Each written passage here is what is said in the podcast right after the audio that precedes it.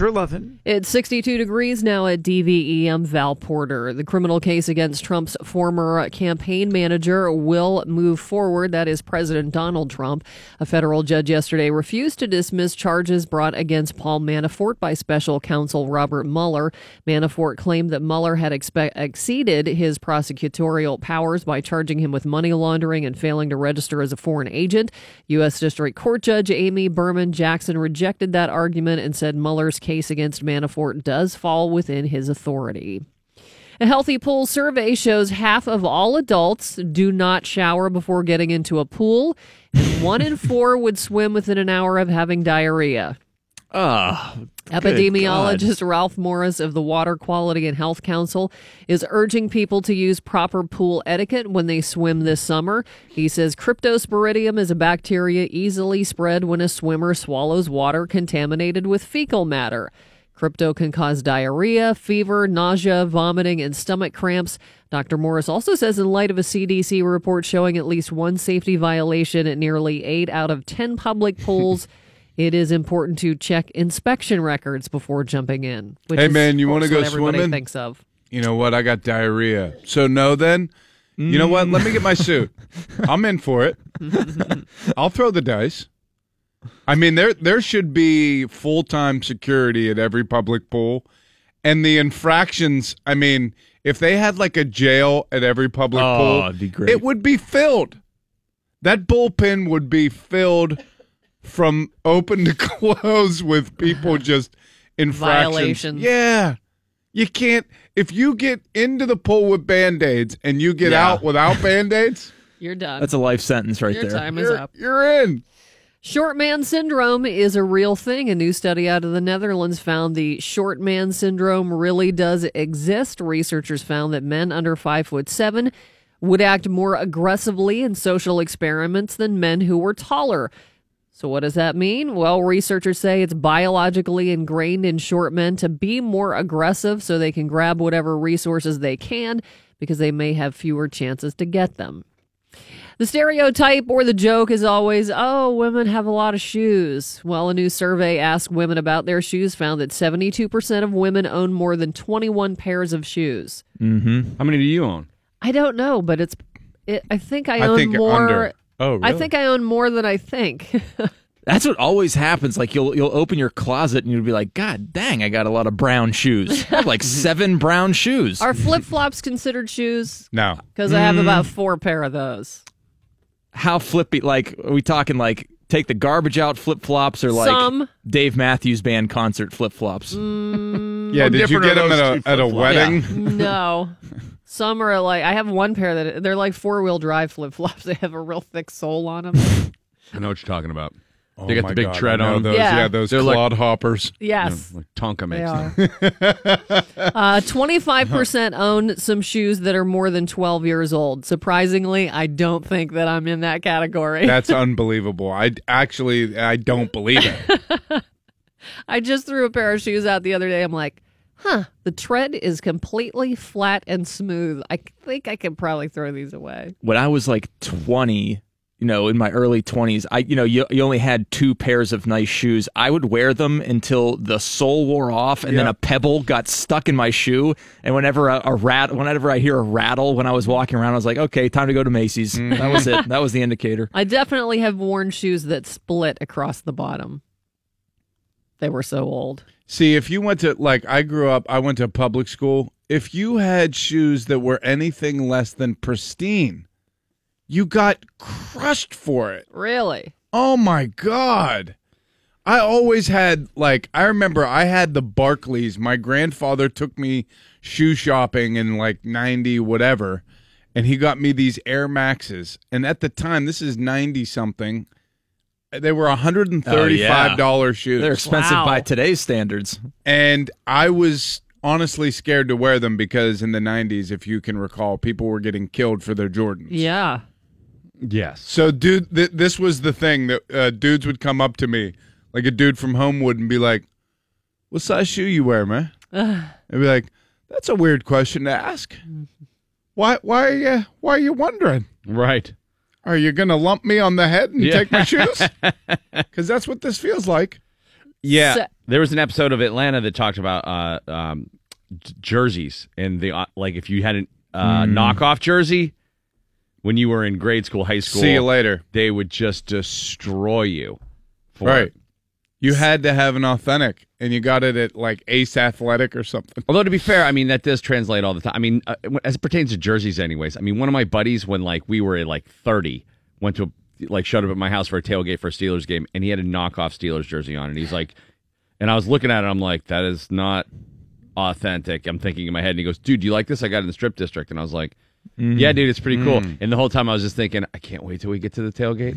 I can't wait till we get to the tailgate because I know he's going to get Crushed. killed. And my friends did not disappoint. I mean, he he was walking with a cooler. 30 feet away and it started. You know, like he was like, wait, he was not oh, at the tailgate. quadruple stripes. Dude, what's up? You rooting for TJ today? What's going on? my my my most embarrassing moment and my lowest moment as a Steelers fan is that I really wanted a white away jersey, but I didn't have the money to get like a good one. So I went to finish line and Oh, on the no. on the rack of clearance authentic No. thick white jerseys was an Amos Zereoué. Oh.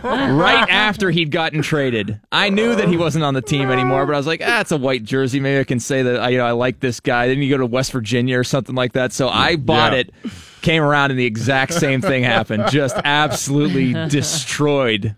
Two zero, a white jersey. Now it was an authentic jersey. It was just that he was gone. Yeah, but it was So like it was like discounted, you know, ninety percent because he was never going to play in the NFL ever again. It's not like you can rip off Zereoué and put like Dwight Stone's name on the back or something No, like that. yeah. Like Zereoué's a hard one to. Oh, it was- You're ruining the jersey by Oh, it ripping that was off. terrible. I never wore it again. that is so funny though. Come to the tailgate. I'll hook you up. yeah, no. Dude, that would win. Oh, I'll bet. No question. a name is Zereoué jersey. Oh, yeah. for sure. 20 uh 70% have asked a stranger where they got their shoes. Uh, one in four have worn shoes while they had sex. What? And one, How'd that even enter into this? I don't- it's just What kind of random weirdo is asking these Hey, questions? how many Like, shoes do you have? Do you like shoes when you're wearing sex or when you're having sex? you ever banging them? What? Nothing. And one Yeah, I mean, three, if we're on the crick, sure. one in three have hidden the shoe pers- purchase from their significant other. Oh, my wife does that all the time. And she thinks she's slick because she she just back she'd be a terrible stockbroker because she'd go to jail because she backdates everything. so she buys shoes, lets them sit in a closet for a year, and lets me like Wow. get used to seeing them not on and out, and then she'll wear them. And I'll, I'll be like, "When'd you get those?" She's, "Oh, I've had these.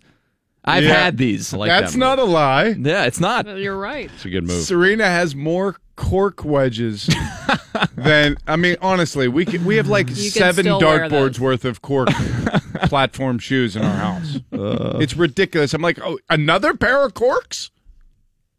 Dude, when your daughters get older, you are going to be awash Oh, and in just a sea of shoes. I know, I know. It's I already am, and they and you know, they need shoes because their feet grow every I don't know two weeks. Yeah. Yeah. A Florida man is in trouble for helping hide his troublemaking girlfriend because he helped her take off her artificial legs to hide in a storage bin.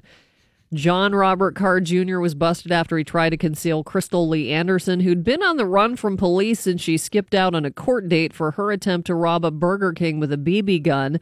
Oh my God, dude, A crime in which she was shot and injured badly enough that she lost both legs. Oh my lord! Police were tipped off to the couple's whereabouts, but when they arrived at Carr's residence, he insisted the girlfriend wasn't there, even though they'd seen him help her get into the bin. They were both taken into custody. Carr was hit with additional charges after trying to assault an arresting officer. If there was ever a name that this f- crime fits perfectly, you know, trying to rob a Burger King, getting shot by police, having both legs amputated, then trying to hide in storage bins, it's Crystal Lee Anderson. what a great name for that for that to have happened to. honey, And- where'd you put my legs? They have my new shoes on them. And a Michigan woman looking for a new job over accu- accusations she slipped laxatives into brownies. According to ML Live, the suspect put the substance in brownies for a coworker who was leaving her job, and the two may have had some troubles in the past. Officers responded to a call from the company earlier this month. They say the woman admitted what she had done. Could have turned into a rather messy situation, but fortunately, nobody ate the food. The 47 year old was fired. Officials say no charges will be filed. Want to have some brownies and go to the pool? Lynyrd Skynyrd sang about Sweet Home Alabama, but it's the Jacksonville, Florida home of Ronnie, Donnie, and Johnny Van Zant at 5419 Woodcrest Road that is a part of history. The home in a section of town that the brothers referred to as Shantytown is now a Florida heritage site. A plaque in front of the ranch style home was unveiled over the weekend and in part reads musicians Ronnie, Donnie, and Johnny Van Zant spent their formative years growing up in this house with their sisters and parents between the 1950s and 1980s. Todd Smith, who bought the home and lobbied to get it recognized, plans to restore it to look like a time capsule from the 70s, complete with an avocado green rotary dial phone and a wooden console stereo with an eight track player and several Skynyrd eight track tapes. He also plans to fill it with Skynyrd memorabilia and turn it into a short term rental for fans. Despite the success of all three bro- brothers, Ronnie and Johnny and Skynyrd and Donnie and 38 Special, their mom and dad, Marion and Lacey, remained in the house until their deaths in 2000 and 2004. Wow. Wow. With names like Ronnie, Donnie, and Johnny, they either had to be in Lynyrd Skynyrd or open a pantanat. The co writer of the Aerosmith hit Dude Looks Like a Lady is revealing the song was inspired by Motley Crue singer Vince Neil. In a recent interview, Desmond Child said the dude in the single off the 87 album Permanent Vacation was inspired by Steven Tyler mistaking Vince Neil for a woman. He recalled Steven admitting he once mistook Vince for a pretty woman from behind at a bar. Dude, Wasn't until they were mid coitus that he Well, realized. she, he, in all defense to him, he did have that like kind of Heather Locklear cut going from the back. Mm-hmm. how, I, I, I'm only picturing current Vince Neil Right. fighting Right. really Yeah. hard. Me fighting it very hard. Whoa. Look at that chick with her back rack. oh my God! Look at those uh. cankles. Me makes them thick. And finally, Thor will wave the green flag to start this year's Indy 500. Race managers announced this week that actor Chris Hemsworth, who played Thor in the Marvel movies, will have the honors of opening the race. He's also a brand ambassador for Tag Heuer, which is the official timepiece of the Indy 500 and Verizon IndyCar Series. Scattered showers and thunderstorms, mid 70s for the high today. It's 62 at. DVE. It's the DVE morning show. It's Wednesday, and of course, that means Mr. Wednesday. You shake at his touch and you tremble at what he might say. At the ominous And one. you're looking for Mr. Wednesday. Yes, you're looking for Mr. Wednesday. Jeff Konkle, Mr. Wednesday, uh, hanging out with us here this morning. Jeff will be a part of the DVE Morning Show's Loaded Show, the second show of the DVE Comedy Fest, which I believe is now sold out. Yeah, they told me at the art when I was at the arcade last week. They're like, yeah, but there's like there's like 20 tickets left for the entire. I was like, holy cow, Yeah, uh, uh, it's Quick. crazy. So we've sold out two shows, and guess what? We've got more to announce later today. That's right, more comedy shows as a part of the DVE Comedy Festival. Whoa. We'll give you the details on that at uh, 8 o'clock this morning. While I have y'all here, did you guys weigh in on the Laurel versus Yanni internet debate that was going on all night last night? I was No. at bike night at Jergel's last night. So I Okay. missed that. Yes. I, I, Remember the dress. the the, The blue. white and gold or the blue and black. Mm-hmm. This is the audio version of this. do you hear Yanni or do you hear Laurel? Laurel. Laurel. How can anybody hear anything but Laurel? I agree. I heard Laurel too. Mm-hmm. Lots of people here, Yanni. 47% of people hear Yanni. I think I saw somebody on the internet kind of like myth bust this where it's it's a pitch thing. If you change the pitch, which I don't know how to do, Right? it says different. Like it tips it one way or the other. Really? Yeah.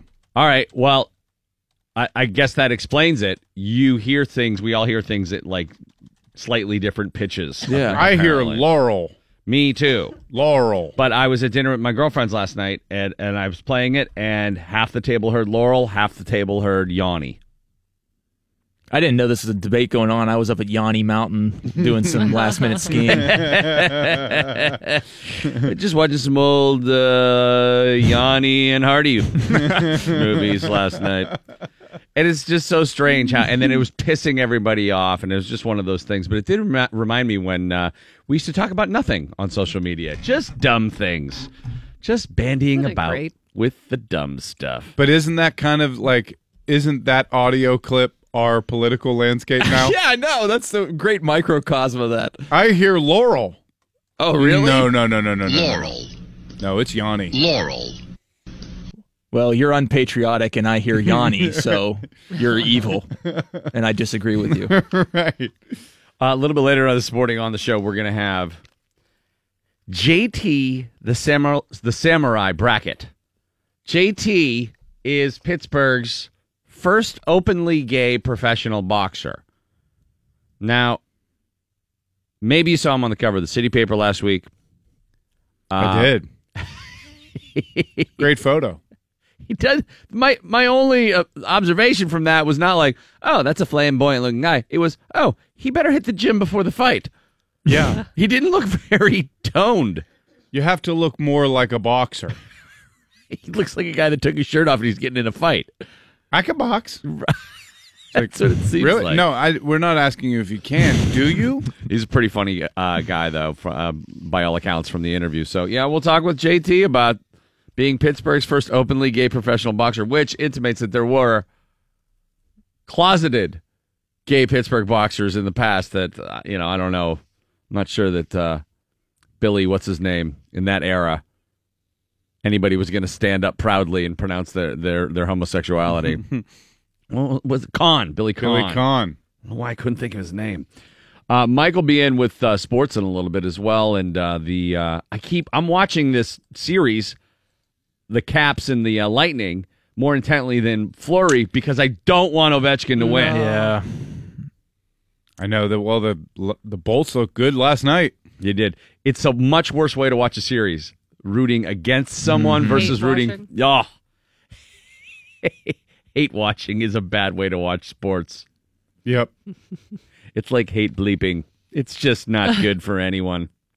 Um, Jeff, what uh, what do you got going on these days? What's happening with you? Uh, I don't know. I've been seeing a lot of. Uh, I don't know. I was just down in Lawrenceville, and it, I I feel like um, is anyone happy that mar- like I don't know. That, I, I used to be for marijuana legalization, and now I think I'm against it. Now that it has become a reality, Sure, I understand that. I think I'm basically just against anything that spreads the proliferation of vaping. Vaping cannot be a good thing. Have you ever gone like gone by one of those stores? Yeah, there's like 19 of them in the South Side. And they all have this like I don't know how else to put it, but like juggalo terminology that they use for everything. it's just like you're gonna jewel the crystal vape d- like box. I'm Yeah. like, what the hell are you guys talking about? like, in my opinion, it should never have been out in the open. Like, marijuana was supposed to be consumed by teenagers in a pine grove outside an abandoned Pizza Hut. Like, Right. that's the only time. The only health benefit from marijuana should have been the cardio you got running from the cops. That's the only thing that you should have ever got. I don't like that it's legal now. I understand that. A lot of people are saying the same things about gambling. Yeah. Like- when you make something that was illegal legal, you inherently make it less fun. That's half of the fun of it. Mm-hmm. because you invite outsiders, you invite civilians in.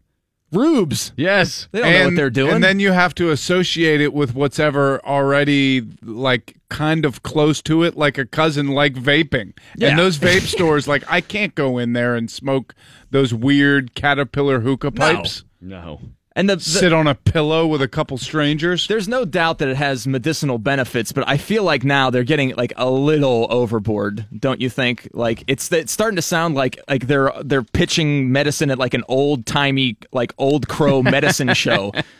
You know, they're just like step right up, ladies and gents, for the magical medicinal marijuana that Mother Nature makes. You know, it's just like, You know, you got you, something wrong with your tummy, try a gummy. You know, you got s- syphilis in your dong, try a bong. You know, it'll cure everything from gout or gout, glaucoma, gallstones, and Lou Gehrig's disease. You know, just like take, take it, calm down.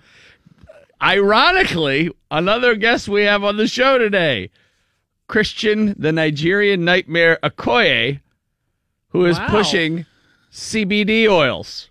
Those former Maybe he can enlighten players. us. Well, I I, I don't know. I interviewed You don't him. want to be on the wrong side of a debate with that guy. I interviewed him yesterday Run you after right the over. show, and I may or may not get to it today. I don't know, but um, it was fun talking to him. I, for some reason, uh, didn't realize he he would have a Nigerian accent. He is It's right the there the Nigerian nightmare. He's the Nigerian nightmare. I was uh, I oh yes. I forgot. I'm like, how'd you do against the Steelers? Like, how, what are your memories of the Steelers? And he's I like, did oh good. yeah, I always played them tough. I'm like, remember when uh, Jerry O lit you up on the goal line and you lost the game in 1989? He's like, no, I do not. That's what the CBD oil is for. exactly. To help me forget white linebackers tackling me. oh man, yeah, that is. Uh, I mean, if he's the Nigerian nightmare, I mean Jerry O. I don't know the Polish Punisher. What do you call him? uh, Mike's got your sports when we return. The- DVE E Sports.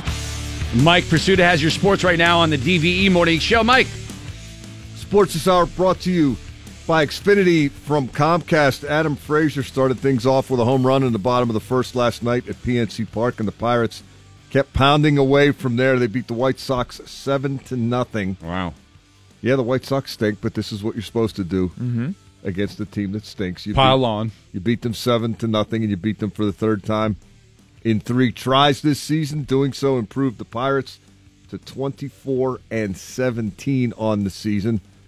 11,847 your announced attendance at PNC Park. eleven thousand. They're down, I saw they're down ten thousand from last year per game. Yeah, it's uh, That's significant. you know Tuesday night against the White Sox is not uh, Never would have drawn a big number. game, but 11,000 is pretty low. Seems like it. And uh, the people that didn't show up missed another gem from Trevor Williams, who went seven shutout innings, six hits, no walks, six strikeouts. He improves to five and two on the season with a 2.72 ERA. Looks pretty solid. Should be a little higher considering their first place, right? Aren't they first place in the NL? They are now uh, Central? first place in the NL Central after uh, beating the White Sox, and uh, that coupled with Milwaukee losing two to one at Arizona, and St. Louis losing four to one at Minnesota. It's the uh, Pirates percentage points ahead of the Brewers. At twenty four and seventeen, the Pirates winning percentage is five eight five. Milwaukee at twenty five and eighteen is point five eight one. Then the Cubs are a game back, and the Cardinals are a game back. So four teams in the division, all within a game of one another. The more significant development for the Pirates uh, might be the injury sustained during the game. Starling Marte started but didn't finish. He left after the first inning due to right side discomfort. You hope that's not the dreaded oblique injury, but uh, no uh, details uh, as of yet on Marte's condition. And Francisco Cervelli also started but didn't finish. He got hit on the right forearm with a pitch. One more with uh, the Pale Hose today. You love saying pale hose. I do. Twelve thirty-five. Jameson Taillon is going to make uh, the start as scheduled, despite suffering a finger laceration in his last outing on Friday night. He's two and three with a four point oh eight ERA. Just he'll, pee on it. He'll be fine. he'll be opposed by Carson Yeah. Fulmer, two and three, six point two three. The Pirates also uh, announcing prior to yesterday's game that George Kontos is not going to be the setup guy anymore for the time being. He's been struggling in that eighth inning role. Clint Hurdle said they were going to look for uh, various roles in which to use Kontos. Just pee on his hands. that should fix it. Which again, another thing that hasn't gone especially right. They're they're taking their setup guy out of the setup guy role. Yeah. Jameson Taillon, who's supposed to be the horse of the rotations, two and three, four point oh eight. Not great. And, yet, and yet they're twenty four and seventeen. So if you're wondering, is this sustainable?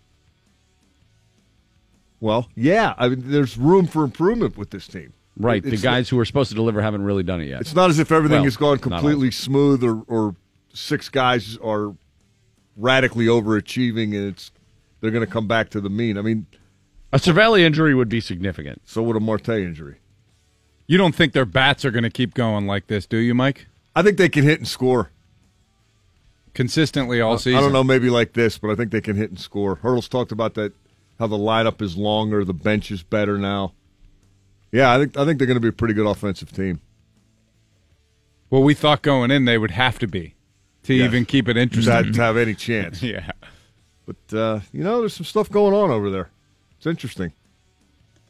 You know, if if the season ended today, Mike, If it did, if only we're in. If only it did. then they could play a playoff game this afternoon in front of thirteen thousand.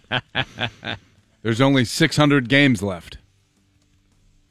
Stanley Cup playoffs last night. Uh, the Lightning got on the board against the Caps. Tampa four, Washington two. That's now a two games to one lead for Washington. Uh, the road team has won every game in the Eastern Conference Final thus far, and Tampa Bay did it mostly with special teams last night. Two for four on the power play, including the first two goals of the game. Washington held for held 0 for 3 with the man advantage. It wasn't for a lack of trying from Alex Ovechkin, the great eight. Did not score a goal. He had nine shots on goal, six more shots blocked, and he missed the net three times. There we go. 18 attempts in 25 minutes and 36 seconds. Oh yeah, he was winding up. Wow. Give it to me again. And he, he fanned on at least one that I saw on the power play trying a mm-hmm. one timer. I don't think that counts as a miss. It's just a non shot, but he, It was one timer city last night. he knows who he is and what he's supposed to do. You, you got to give him that. You know what else is great about last night is that Tom Wilson took a nice little headshot from uh, Anton Stralman, so he got a little little of his own medicine, I think. No, Nice to see a nice little swollen head from him. The Lightning uh, avert the sweep uh, at the very least with the victory. There have only been seven sweeps since 2014. Everybody's complaining about this playoff format because they think the good teams are playing each other earlier than they ought to. Brooks Orpik was complaining about it after the Pens Cap series. Nobody seems to like this format. I think these matchups have been great. yeah. Um, seven sweeps in 74 series since 2014, 9.5%. They used to be a lot more common, uh, not anymore. And uh, Lightning defenseman Victor Hedman had a goal and two assists last night. His three point effort extends his scoring streak to eight games. That ties Jake Guentzel for the longest of the 2018 Stanley Cup playoffs. Tonight it is the Jets at the Golden Knights. That's a nine o'clock start on NBCSN. That series is tied at one game apiece, and your quarterfinal matchups are set at the International Ice Hockey Federation World Championship Tournament in Denmark. These are all Thursday games. The U.S. against the Czechs at 10:15. The Russians against the Canadians at 10:15. Patric Hornqvist and Sweden against Latvia at 2:15, and Finland against Switzerland at 2:15. Semifinals will be played Saturday, and then the bronze medal and gold medal games on Sunday. We could have been playing Switzerland if we had beaten Finland yesterday, But we're not. but we're not. So we're playing the Czechs and their uh, Formidable. the steroids they got from Boston. Yeah. Pasta man. David who? Krejci and Yeah. uh, David Pastrnak. Ah, you want to you want to dominate the world, you're gonna have to beat a good team along the way, or more. Brooks Orpik's pissed about these matchups. I think he's. I think what he's mostly pissed about was having to play the Penguins every year. I think that's what it is. That's why they haven't gone past the second round. Like, God, that was hard. Now we got to go through two more teams. Thanks a lot. I just I like compelling matchups if they're really good games. I don't care if it's a Sweet 16 game or a Final Four game. At mm-hmm. least you get to see it. You know what I mean? It's, Right. You know, oh, gee, hopefully it'll be this team and this team and then semis or whatever. Great series are great. you don't have to wait for a championship, Yeah. I don't care conference championship to see this, like the, the Titans go at each other. And I do. I don't know if you guys like this or not. I like the division stuff, particularly early in the postseason. I, I, think a lot builds up in a division race over the course of the year, and then you go For right. sure. You go right to that at the start of the playoffs. I think that's I remember looking at the like brackets when they first came out for the NHL playoffs, and I was like, "There's not an uninteresting matchup in this entire thing because there was rivalry. There's you know Pittsburgh, Philly. There was the Ducks and and and uh, uh, Kings and everything, or uh, whoever it was, uh, the Knights and the Kings, which is kind of a budding rivalry. I liked it. Yeah, I think they got to figure it out playoff wise. You always go with the pale hose when it comes to the White Sox. If it's the Red Sox, you never say crimson stockings. What is it about White Sox? Does anyone? No. Yeah, that's you know that's an old timey kind of Pale hose. White Sox thing. Yeah. Ber- Berman uh, would uh, approve. I think he would. Not that I seek his approval. If you like Pale Hose, you should watch Evil Genius. There's a couple um, prostitutes in that that are They are pasty. Need some sun. super white. They are. So are the White Sox. right. Geez, they stink. How would they get so bad? So, like, Great question. we're complaining about our team Wonder how being pissed their dismantled. fans are at Yeah. ownership. Yeah. they're actually spending money. They're just not doing it very Yeah. well. No, I don't know if they're spending any or not. Did when the when the Cubs won, did they go by the uh, the White Sox stadium on their parade route? Troll it. Because that would not that would that wouldn't be cool. No, all the floats would have been stripped. Yeah. Up, up on blocks. yeah, where the White Sox stadium is, it's not a real great place to hang out. No. Even on game night. No. Man, I'm from the south side of Chicago. Are you Wrigley- suggesting Wrigleyville, it's a frat party, you know, some harmless puking and public urination. that going through Cabrini Green isn't a good idea on a parade route? Different story on the old south side. Do you know Cabrini Green isn't there anymore? Yeah, I heard they ripped it down. Drag. That's a good thing. I guess. Yeah. We drove by it once, and uh, it looked like a penitentiary. That's where uh, the the uh, TV show Good times? Good Times was that. Yes. Dyn-o-mite. Yes, I was trying to think of It it. was I was- ironically titled. it was These are not good times. a show that again would never make it on TV right now. How did he do that in the 70s? How did Norman Lear put all those TV shows on that would Different time. Today we couldn't get them on. I'll tell you, this is my theory why, is that actually sitting down and writing a protest letter is a lot more involved than tweeting. Yep. You had Ah. to be fuming to actually get a sit at your desk, get your stationery out, dip your Yeah. quill in ink or whatever hell's the the hell you did back in the seventies. Put a stamp on it? Yeah, point. wax. Yeah, put your f- family's crest on the wax seal or whatever the hell you had. Send a raven. Yeah. Stamp it. Uh, Val, what do you got coming up? Have uh, scientists discovered an actual cure for hangovers? We'll talk about it coming up. All right, more with Mr. Wednesday. Jeff Konkle as well. It's the. It's the DVE Morning Show. Good morning, everybody. Jeff Konkle, Mr. Wednesday, hanging out with us. By the way, Jeff's part of the DVE Comedy Festival Loaded Show, which is the second show of the night on Friday, June 29th. We are announcing yet another show for that weekend, which will take place on Saturday Another one. in about an hour. So keep your ears peeled for that. More comedy as part of the DVE Comedy Fest. And Jeff, a sellout. A damn Wow, sellout. I can't believe it. It's in a, like a day and a half, two days. it's a great lineup. Maybe a little longer than that, but not much. Yeah, the lineup is ridiculous. Maybe the best one ever. Yeah. I did, I like the the idea you guys have where everyone's going to go up and just throw haymakers for five minutes Yep. or Rapid what, fire ten minutes sets. or whatever it is. Yeah, just shorter sets, more people. That way you can get through a ton of comics without having to uh, hold anybody's attention for too long.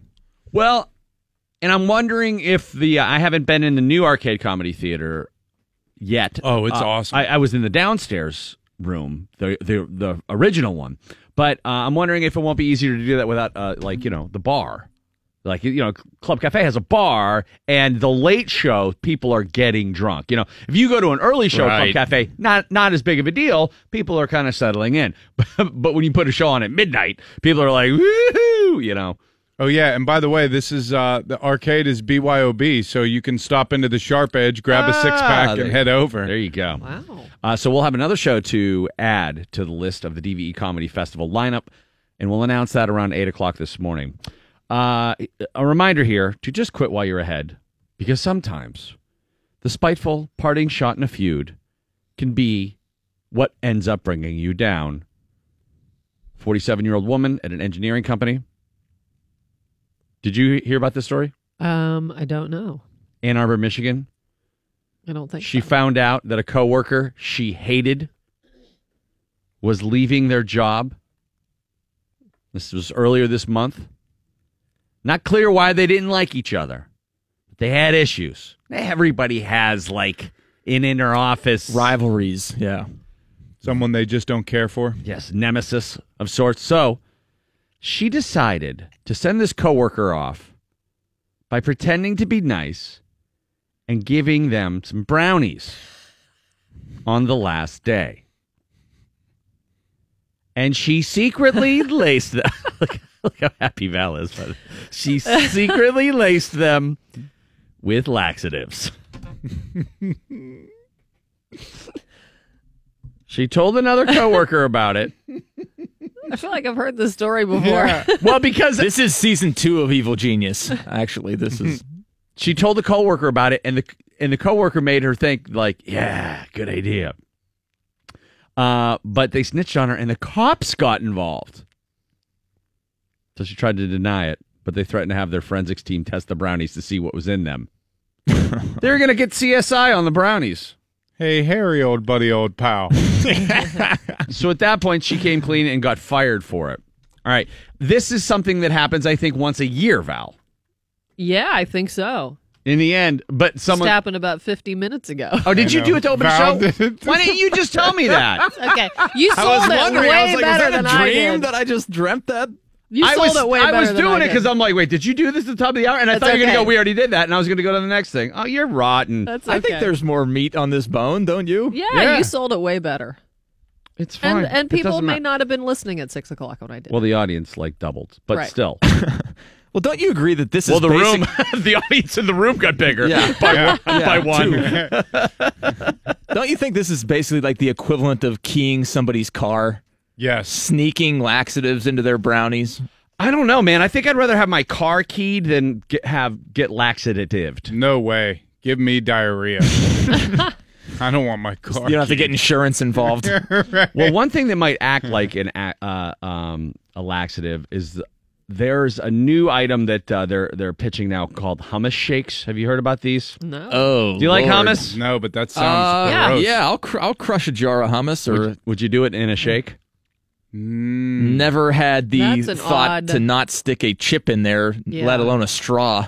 A small uh, fast food chain chain called the Hummus and Pita Company just added hummus shakes to their menu. They're not made with ice cream. They're hummus. No. Chickpeas, tahini, but they'll put frozen bananas, dates, almond No. milk, vanilla, and cinnamon. Just give your coworker this. They won't. That is a laxative. heard you're leaving the company. Have a hummus shake. Here's Hummus shake. 16 ounces of beans. And bananas and and dates. I mean, this just sounds like uh, a big laxative shake. You can get chocolate flavored, butter pecan, and strawberry too. Um, I like hummus. I don't know that I would like it in shake form, but You- this you don't want to drink it. this does seem like one of those things that is going to take off in the uh, like Mediterranean the world. raw food, Raw food, yeah. diet people Yeah. are going to be like Clean eaters. right where you trick yourself into think you're having uh, something healthy, so you have 19 of them. I mean, I, like you know, you know, my wife makes those shakes, and um, It's like put- smoothies. Yeah, we put all types of stuff in them. She puts avocados in them, kale, things that you would never think would be good in a shake, and the other stuff completely cancels out the taste of whatever those things are. Right, which is different than juicing, which is where you just Take the juice. it. That's to, to Randy's point, though. The first, I got one of those NutriBullets. Yeah, And I made just like a full tilt, like apple smoothie. You know, it had like nine apples in it or something like that. And I drank the whole thing.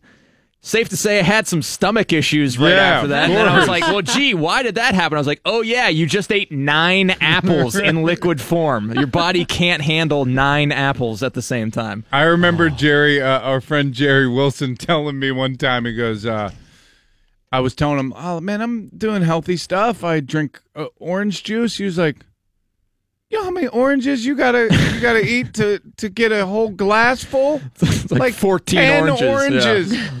He's like, "When's the last time you seen anybody eat ten oranges?" all the nutrients you get from an orange is eating it and the you know the fiber and the slow Pulp. breakdown of it. Bill's uh, illustrating by holding an orange. I have an orange Yeah. here, you just whip that out. Let me show you this orange, guys. Let's this break down the orange orange. here. You look like you're going to eat it like an apple right now. I am. I eat the rind. Uh, do do monkeys peel bananas or do they just eat bananas? They peel They them. peel 'em. Yeah, I peel them. They peel 'em. I've seen uh, monkeys peel bananas reverse.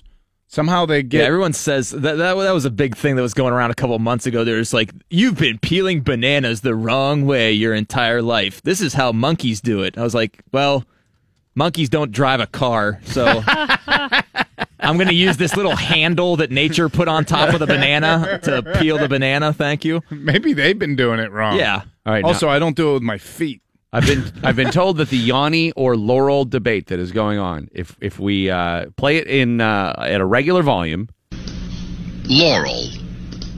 Laurel. I hear Laurel. Mm-hmm. Yes. A lot of people, for some reason, hear Yanni. I heard if you play it at a low volume, it will take the the low end out of the recording, and we are more likely to hear Yanni. So I'm going to try that. Hold on.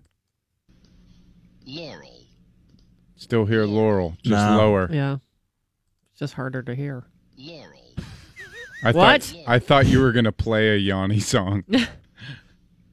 People were doing that. They were rickrolling you because it, had the same graphic as the tweet that went out. Mm-hmm. And uh, then you play it and it would be like, never gonna give you up. Um, by the way, the person who tweeted that out originally Should what- be arrested. She was uh, she's like a teenage influencer. Do you know what those are? yeah. So no, I don't know. What is that? basically, you get paid to promote things just for being you. You know, like a Kardashian type thing. Yeah, Maybelline pays you twenty million dollars to do a smoky eye demonstration on YouTube. This girl looks like she's about fifteen, and she must have a massive following, though, if she's an influencer. two hundred thirty thousand Okay. followers. She's like fifteen, and I. I, I had an intense dislike for her after I'm like, what is an in what like what kind of stuff is she influencing? Who is she influencing? So if you just go past that tweet and look on her timeline, it's just so annoying. And like the third thing is like Coach, her Coachella pictures, and she's wearing all kinds of designer Uh, outfits at kid. Coachella. Was she wearing the golden white dress Yeah. that looked black and, and blue? Oddly enough, her name Laurel. oh, her name was Yanni. That's a weird name.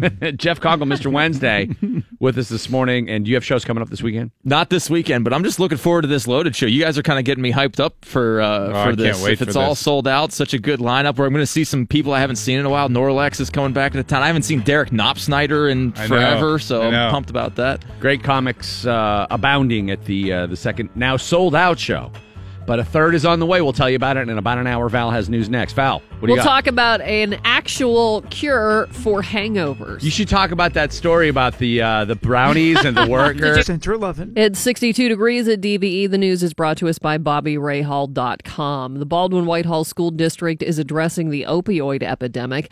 They'll be hosting a town hall meeting tonight from 6:30 to 9. Governor Tom Wolf has announced a 90-day heroin and opioid disaster declaration in Pennsylvania. Most recent stats cited in the press release shows 4,642 fatal drug overdoses in Pennsylvania in 2016. Speakers tonight will include Dr. C. Thomas Brophy, an addiction and emergency medicine specialist, first responders and DEA officers, and recovering addicts. The, the the the sad thing is is that the people that need to hear that aren't going to go Right, to this. yeah. But I mean, Family you know, members anything might- to raise awareness and yeah. Yeah. If, if fam- family members that are affected by it, I just I can't tell you guys how many people, how many friends I've I've lost to to drugs. Yeah, it's, It's- it's those numbers crazy. are crazy. When I think the other thing about the uh, that's like in conjunction with the opioid em- epidemic leading up to it, there are so many people who didn't understand the strength of these drugs who were prescribed them legally. It's not, you know, I think that Mm-hmm. a lot of times people, when they hear opioid epidemic, they think about people like illegally obtaining drugs to get high. There's people who are given drugs by doctors for surgeries. That's a lot of times how it starts. Right. And then they turn to heroin because, It's an e- economic decision right. because the street value of uh, oxycontin and those kinds of drugs is through the roof, and it's just a lot cheaper to go the other route. Well, the good news is they are steering towards the legalization of marijuana in this state and many others, and th- that has proven to be uh, to lower opioid Addiction. addiction in the, the states where it's legalized. So, I mean, Pennsylvania's a long way from it, but uh, you know, when the mayor of the city of Pittsburgh endorses it, you know that the the tide is turning.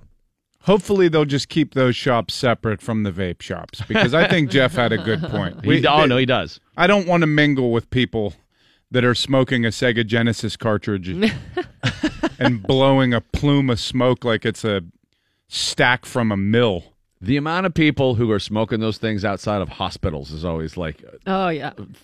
hilarious to me. Just, just like- little smokestacks. She's like, I want to be offended, but it smells like cherry blossoms. the hell is that? Somebody's in their car. It's like, oh my god, your car's on fire. No, wait Yeah. a minute. You're oh just, no, he's Right. You're just, vaping. He's just vaping. I think a stick of dynamite went off in that car. Like, don't those people always get out of there? Those are the people that their keys are like on a huge long chain that says like West Virginia or something like a lanyard. like a lanyard. you know what I'm talking about? They get out with a code red and cargo shorts. Okay, this is all starting to make sense. Election officials say Republican voters in the Commonwealth selected Scott Wagner to challenge Governor Tom Wolf in the fall. The York County trash hauler defeated Allegheny County residents Paul Mango and Laura Ellsworth in the GOP primary election Tuesday. Wagner will be running alongside Jeff Bartos, who won the GOP nod for lieutenant governor. Braddock Mayor John Fetterman going to run alongside Governor Tom Wolf this November. Surprise.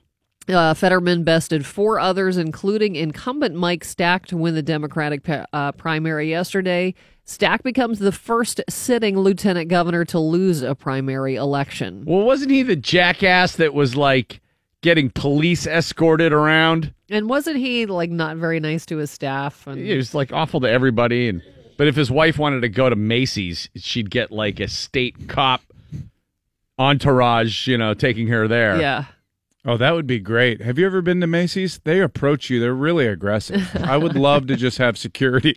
Oh, t- I don't think they follow her in. I think they just Oh. had a, a, a car. Uh, what do you call those things? the escort. Thanks. I can't even think right now. Firing on about 70% efficiency That's okay. syna- synapses. Campaign officials for Representative Jake Wheatley are calling an altercation at a polling place yesterday a sad attempt at political theater. Wheatley is accused of pushing a campaign worker for Aerion Abney up against a car during an altercation. Representatives for Wheatley's campaign say the worker was harassing voters and verbally taunted the incumbent, and a confrontation ensued. Poll worker telling Channel 11 that police told him they would file a harassment charge against Wheatley. Feelings can be hurt when people fight with their significant other, but for people suffering with arthritis, diabetes, or other conditions, they may result in more actual pain. Researchers at Penn State analyzed diaries from more than 200 patients. They found that patients who reported having tension with their spouse tended to report greater pain from their health symptoms. Uh, they also found that for many patients, the pain had an effect on tensions with their spouse the following day. Researchers say this may point to the need for interventions for couples suffering with chronic diseases. Yeah, um, I, I think that there's a lot of truth to that. I mean, Serena and I have been really good. We've been on like a Roger Maris like streak of not fighting. Hmm.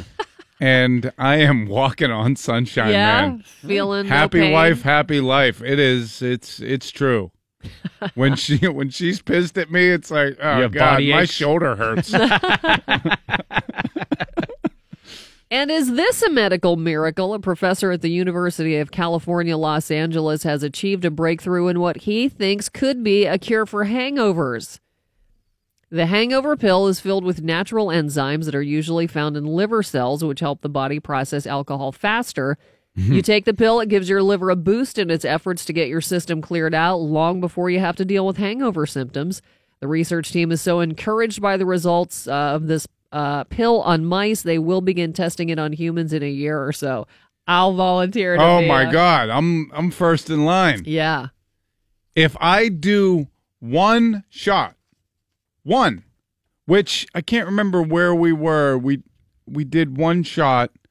Oh, it was uh, after the uh, Burr show when we Oh. were hanging out with Bartnick. Yes.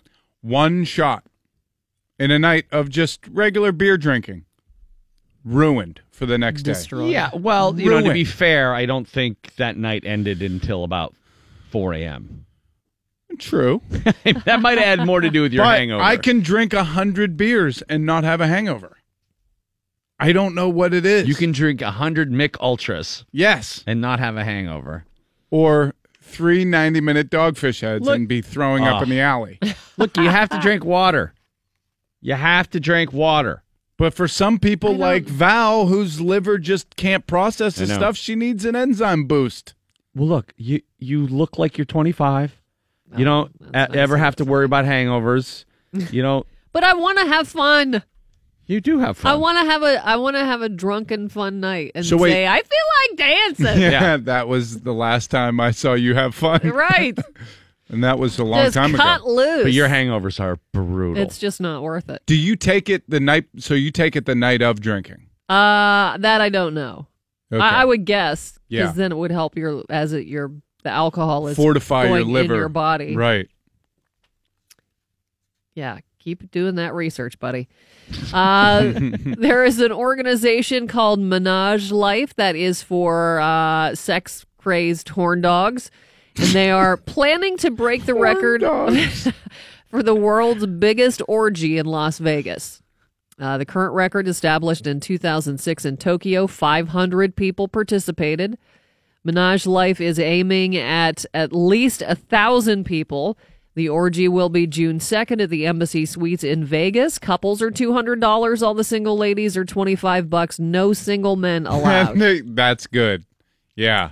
They will have security guards enforcing proper orgy etiquette.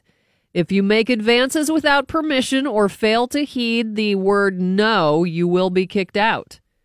God, who are the lifeguards at these things? Uh, yeah, that's a tough gig. Orgy participants will get free condoms, lube, towels, hand sanitizer, and other sex accompaniments, whatever. Yeah. I don't know. Accoutrement. condiments. They'll also have a clean space with Condiments. Uh, they'll also have a clean space with clearly marked and separate receptacles for waste and linen disposal. So they're encouraging cleanliness as, at least. Yeah. Does everybody have to go through a delousing station? Just DDT. Just spray him with DDT. The Silkwood shower. The- Baby powder explosion. they must offer morning after pills like Tic Tacs. Oh, yeah. Ugh. Everybody gets a punch in the stomach on the way out. oh, this is terrible. What are we doing here? This is not a place we should have been. Honey, Vegas, really, you know, they say whatever happens in Vegas stays in. Shut up, Arnold. June 2nd, I'm never letting you forget this. in case you're interested. in You have to participating. bring a dance partner to that, right? Well, yeah, again, it's couples or single Yeah. women, no single guys. they should do it like a big boxing match so that you could buy tickets and just be a spectator. I agree. You know? I think that would sell. I really do. Something where you can sit in the mezzanine Do you like really you're a watch surgeon, like, uh, you know, uh, watching somebody operate. You know what I'm saying? Yes. Like in those medical theaters they have? Right. You'd think they're all going to be hot people, though. No. I don't think hot people go to orgies. They, they I know. cr- I've seen real sex. yeah, I know that's these what people. it is. It's going to be a bunch of frumpy dudes with ponytails And back hair. oh, I mean, chicks with armpit hair. how about the mm. janitorial staff cleaning up after that? Oh. Guys just sweeping belly hair like by the bushel. I think you just got to burn the place down after that, right?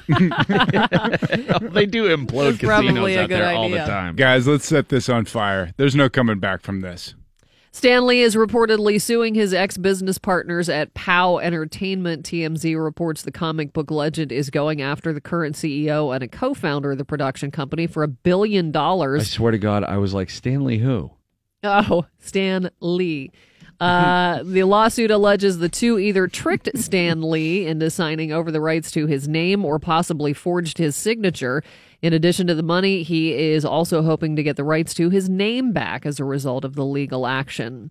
Def Leppard has partnered with a Seattle based brewery to produce a beer they are calling Def Leppard Pale, set to make its debut May 23rd. The beer will be made available for purchase at most stops on the band's upcoming summer tour with Journey, which will uh, be at PPG Paints Arena on June 2nd. So you'll be able to get some of that Def Leppard I, Pale. I can't. It's the date of the orgy. oh, that's right. I'm double booked. Oh, sorry you're going to miss That's it. something you want to be at an orgy. No. Season three of A&E Network's Ozzy and Jack's World Detour set to premiere on June 13th. On the new season, Ozzy is anxious to hit the road to escape the stress of planning his final solo world tour, and he'll be jo- joined by daughter Kelly. The three Osbournes have not appeared in a regularly scheduled television series since the MTV show The Osbournes ended in 2005. I That is that actually show. I was just going to say that is actually a pretty entertaining show. that was when reality shows were were good. It was just in the the dawn Yeah. of it all. I actually meant the new show is Oh. is entertaining. I But haven't the, but seen the the new show. Osbournes was entertaining. The too. Osbournes was awesome. Yeah, it was hard to imagine that there wasn't a lot of reality in that. Yeah. You know, whereas most reality shows, you're like, like particularly Hogan Knows Best, like there's just completely fabricated. That might as well have been the Brady Bunch. But Ozzy really does just dot her around like an old man and do whatever Sharon tells him to do. That's what he does in this show with Jack. how you get this TV dinner open? It's so funny. They were running a marathon of it the other day, and I just caught an episode, and all Ozzy wanted to do was go to a spa. Dude. But see that their family to me was so interesting. Just all the different dynamics. You know, Jack growing up, Kelly, mm-hmm. the, the, the, the you know the dynamic. Anything Ozzy was doing was incredibly interesting. They had a nice house, and then it just got like reality TV. We got all the way down to like parking meter wars, where we're following around a group of, of meter maids. I'm like, these people are not interesting enough to have a show. What what are we doing here? Unless they made the Osbournes parking meter, maybe. that would In be which incredible. Finally, uh, How do you make it? Bill Cosby will be sentenced September 24th and 25th. He was convicted on three counts of sexual assault last month for drugging and assaulting Andrea Constand in 2004. Cosby faces up to 10 years on each of the counts, though experts believe it's unlikely the 80 year old will receive the 30 year maximum sentence. Vulture says that he'll need to serve at least a mandatory time, even if it ends up being house arrest due to his legal blindness. Despite promising to appeal his conviction, Cosby will likely be sent to jail following the sentencing, which will include statements from witnesses. He is currently under house arrest on a million dollars bond. Scattered showers and thunderstorms, not quite as warm today, mid 70s for the high. It's 62 at E. DVE. Funny thing about Ozzy is he's like a, a lawnmower. He you have to like you know the, it, a lawnmower that won't start right away. Yeah. And before he starts talking, he has to like warm up. He's like, uh,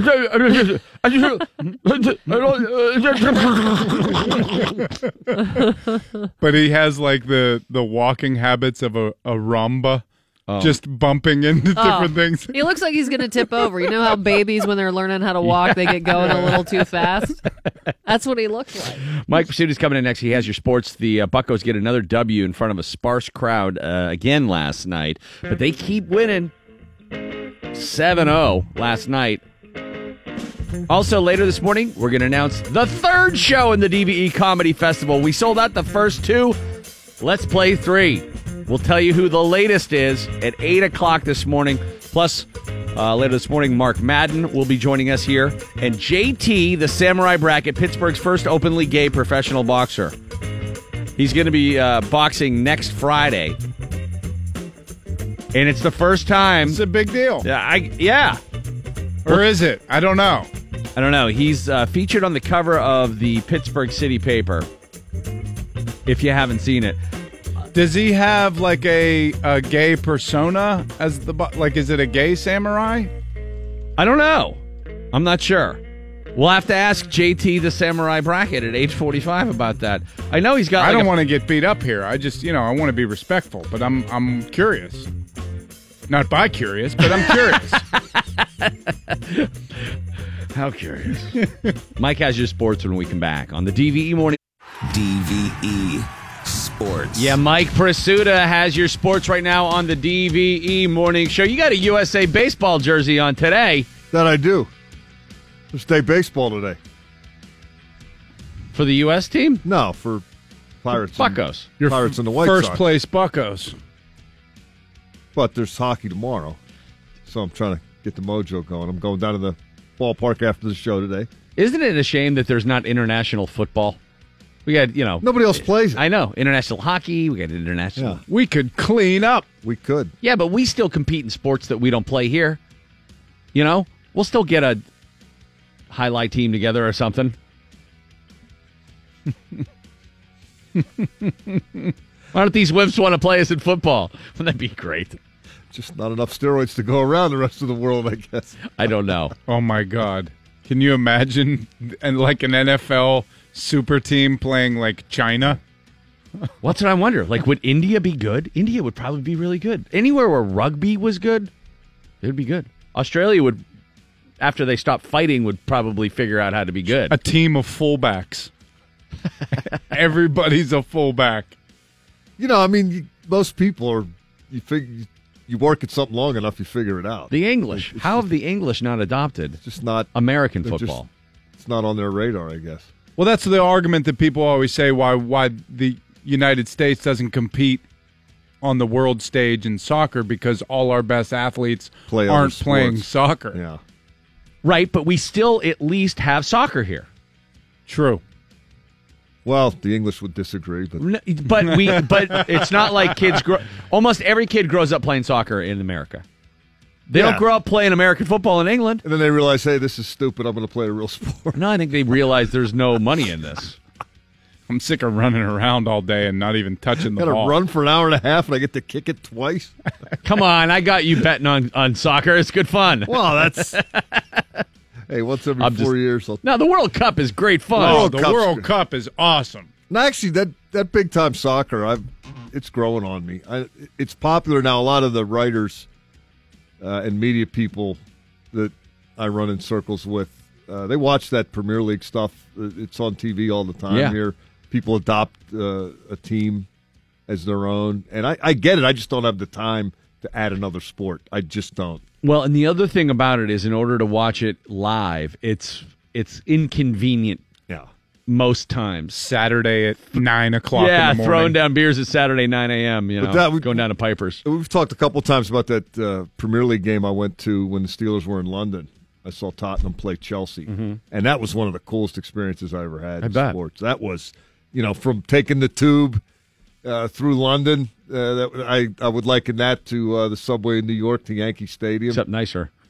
yeah, and you didn't have to walk a couple of miles through a ghetto to get to the stadium. Right. But uh, uh, just th- th- they are so into it over there Yeah.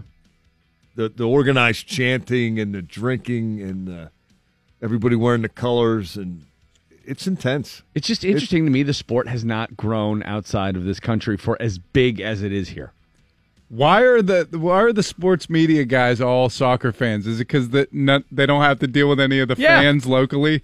They don't have to Probably. they don't have a dog in the fight at all. Right, You can- probably, yeah. You know, ultimately, what gets them into covering sports in sports journalism is a love of the sport. and then you can't root Right. for the team you cover if you're doing it right. Yeah. That's one of the reasons I'm so over top on Michigan State now is because Oh, I know. that's my fan outlet. And I still love sports, honest to God, I do. I watch it all the time. Oh, I know that you do. It- it- I'm never going to burn out on it. So many sports writers do. So many sports writers burn out on it, and it, it is so transparent in their writing. And you know what else sucks? I would if I lived in England, I would go to those soccer games all the time. Oh, yeah. Well, you know, you got a Riverhounds uh, season coming up here. If I lived in England, I would go to those soccer games. Let me the reiterate. How them Buccos do? Even the way they one more England story. I think I've told this before, but it's it, it speaks to how they have it set up. They don't have fan problems now. They used to. They have fewer now because they don't let the fans interact. The, the sections in the stadium are segregated. The bars are segregated. Really? They have. So- Oh, my God, we went, funny. We're in Tottenham, England, and there's a sign on the window in the bar: Tottenham fans only. Their color is blue. I got a black Sharkies hoodie on, very small little logo. Yeah. And I go to walk in, the bouncer sticks his arm out. Where do you think you're going, mate?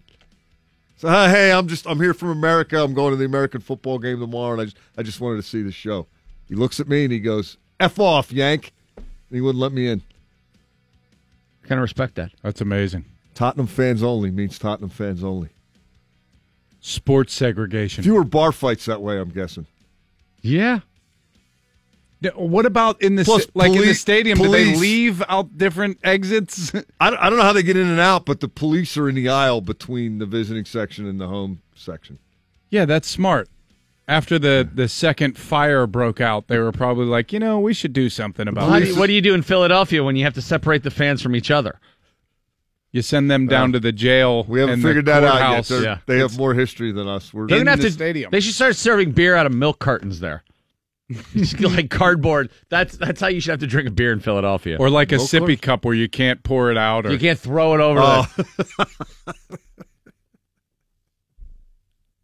F off, Yank. I love that. F off, Yank. Doesn't listen to you anymore. you're wearing the wrong colors. Seven nothing Pirates over the White Sox last night, and another gem from Trevor Williams. Seven innings, six hits, no runs, no walks, six strikeouts. He improves to five and two on the year. His ERA is two point seven two. That is uh, the thirteenth time in the last fourteen starts for Trevor Williams at PNC Park that he has allowed two earned runs or fewer.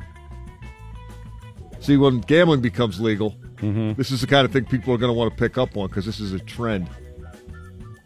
Pitches very well at PNC Park, Right. so you want to you want to play those. How you know? I was thinking about that yesterday, Mike. Casino operators, you know, whatever legal bookmaker makers will be called going forward. Imagine the windfall they'll experience from the first year of novice gamblers just no throwing money around. I think it, the conversation we had relative to the lines, though, I thought was interesting because everybody around here is going to bet on the Steelers. Right. So what do you? How do you? They're going to have to move that thing significantly to get people off of that. But you you can't have localized lines like that. I mean, you're going to have to operate on some sort of national level Well, when it comes to that. are stuff. you? I don't.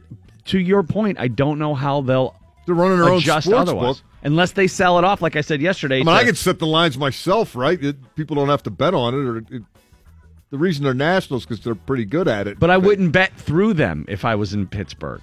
Well, if that you- line was moving, I would pick one in Vegas so that it was can- more reflective of the national. you line. can't do that here, though, right? Sure, you can. Right now, Uh, well, no. I mean, you can illegally down. You can have an app Yeah. on your phone that you know. That, Say, if you where wanna go can through gamble, the which is legal technically channels- illegal, right? and and play by the new rules, whatever they are, then you're going to have to take the local line. I don't know that that's the case. I I don't, don't- know. I don't know that a Stiller fan's going to say, you know, we're giving seven in Vegas, we're giving ten here. I'm going to take the Eagles. I don't know if they're going to do God, I that. would never bet on the Steelers. It's The loss potential is too great. yeah. It's it's a I lose a bet and they lose. yeah. It's a double punch. Nobody's merging in front of me for the entire week. F off if we're at the supermarket and you got one item and I got two carts full. I will say that betting on baseball is a whole lot of fun. So Unless you're playing the strikeout game. right, the pa- pass the hat. That can be again if you want to pass the day at a ballpark with your buddies. Passing the hat at a buck a batter is one of the funnest ways to to to, to hang out at a ballpark in the afternoon. Just don't let it get out of hand. Just don't let it get out of hand and take lots of singles with you. Who takes the pot? Home runs take the pot. Outs put a buck in. Base hit you take a buck. Double you take two. Triple you take three. Double play you put two in. Strikeout looking you match the pot. Yeah. That's Ooh. the one that gets you. Ooh. Especially when it's a spring training game and the pitcher has no interest in even taking the bat off his shoulders. And I'm sitting there holding the pot. And you're watching it. Strike one. Strike two. Here it comes. Bend over, Pally. Prisuta is just cackling behind me as I'm just staring down at this. I believe I called that shot like Babe Ruth. I said, you know, he's not even going to swing here. you did, yeah. Now I remember it vividly. Old McKechnie Yes. before they before they refurbished it. Uh, Francisco Cervelli and Starling Marte left the game last night with injuries. Marte uh, due to right side discomfort. Cervelli got hit by a pitch. Uh, he's got forearm discomfort. Neither one of those would be good for the Bucks. And George Kontos is not your uh, eighth inning setup guy anymore, at least not for the time being. Uh, the win last night elevated the Pirates to 24 and 17. They are percentage points ahead of the Milwaukee Brewers for first place in the NL Central. Jameson Taillon against Carson Fulmer in the brief series finale uh, against the White Sox today. That's a 12:35 start against the Pale Hose. Lightning beat the Caps four to two. That series is now two to one in the Caps' favor, and uh, Vegas and Winnipeg play tonight. That's one one. They're in Vegas, nine o'clock start.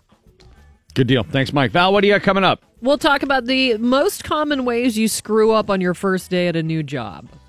Mark Madden in the nine o'clock hour. JT the Samurai Bracket, Pittsburgh's first openly gay professional boxer who debuts next Friday. We're going to interview him at eight forty-five today. An interesting fella. Very interesting. Yeah, that that. Oh, the Samurai's his nickname. yes. Yes. The way he said that, the Samurai bracket. I was trying to figure out what a Samurai bracket is. Uh no. Yes. JT the Samurai Bracket. Bracket. Yeah.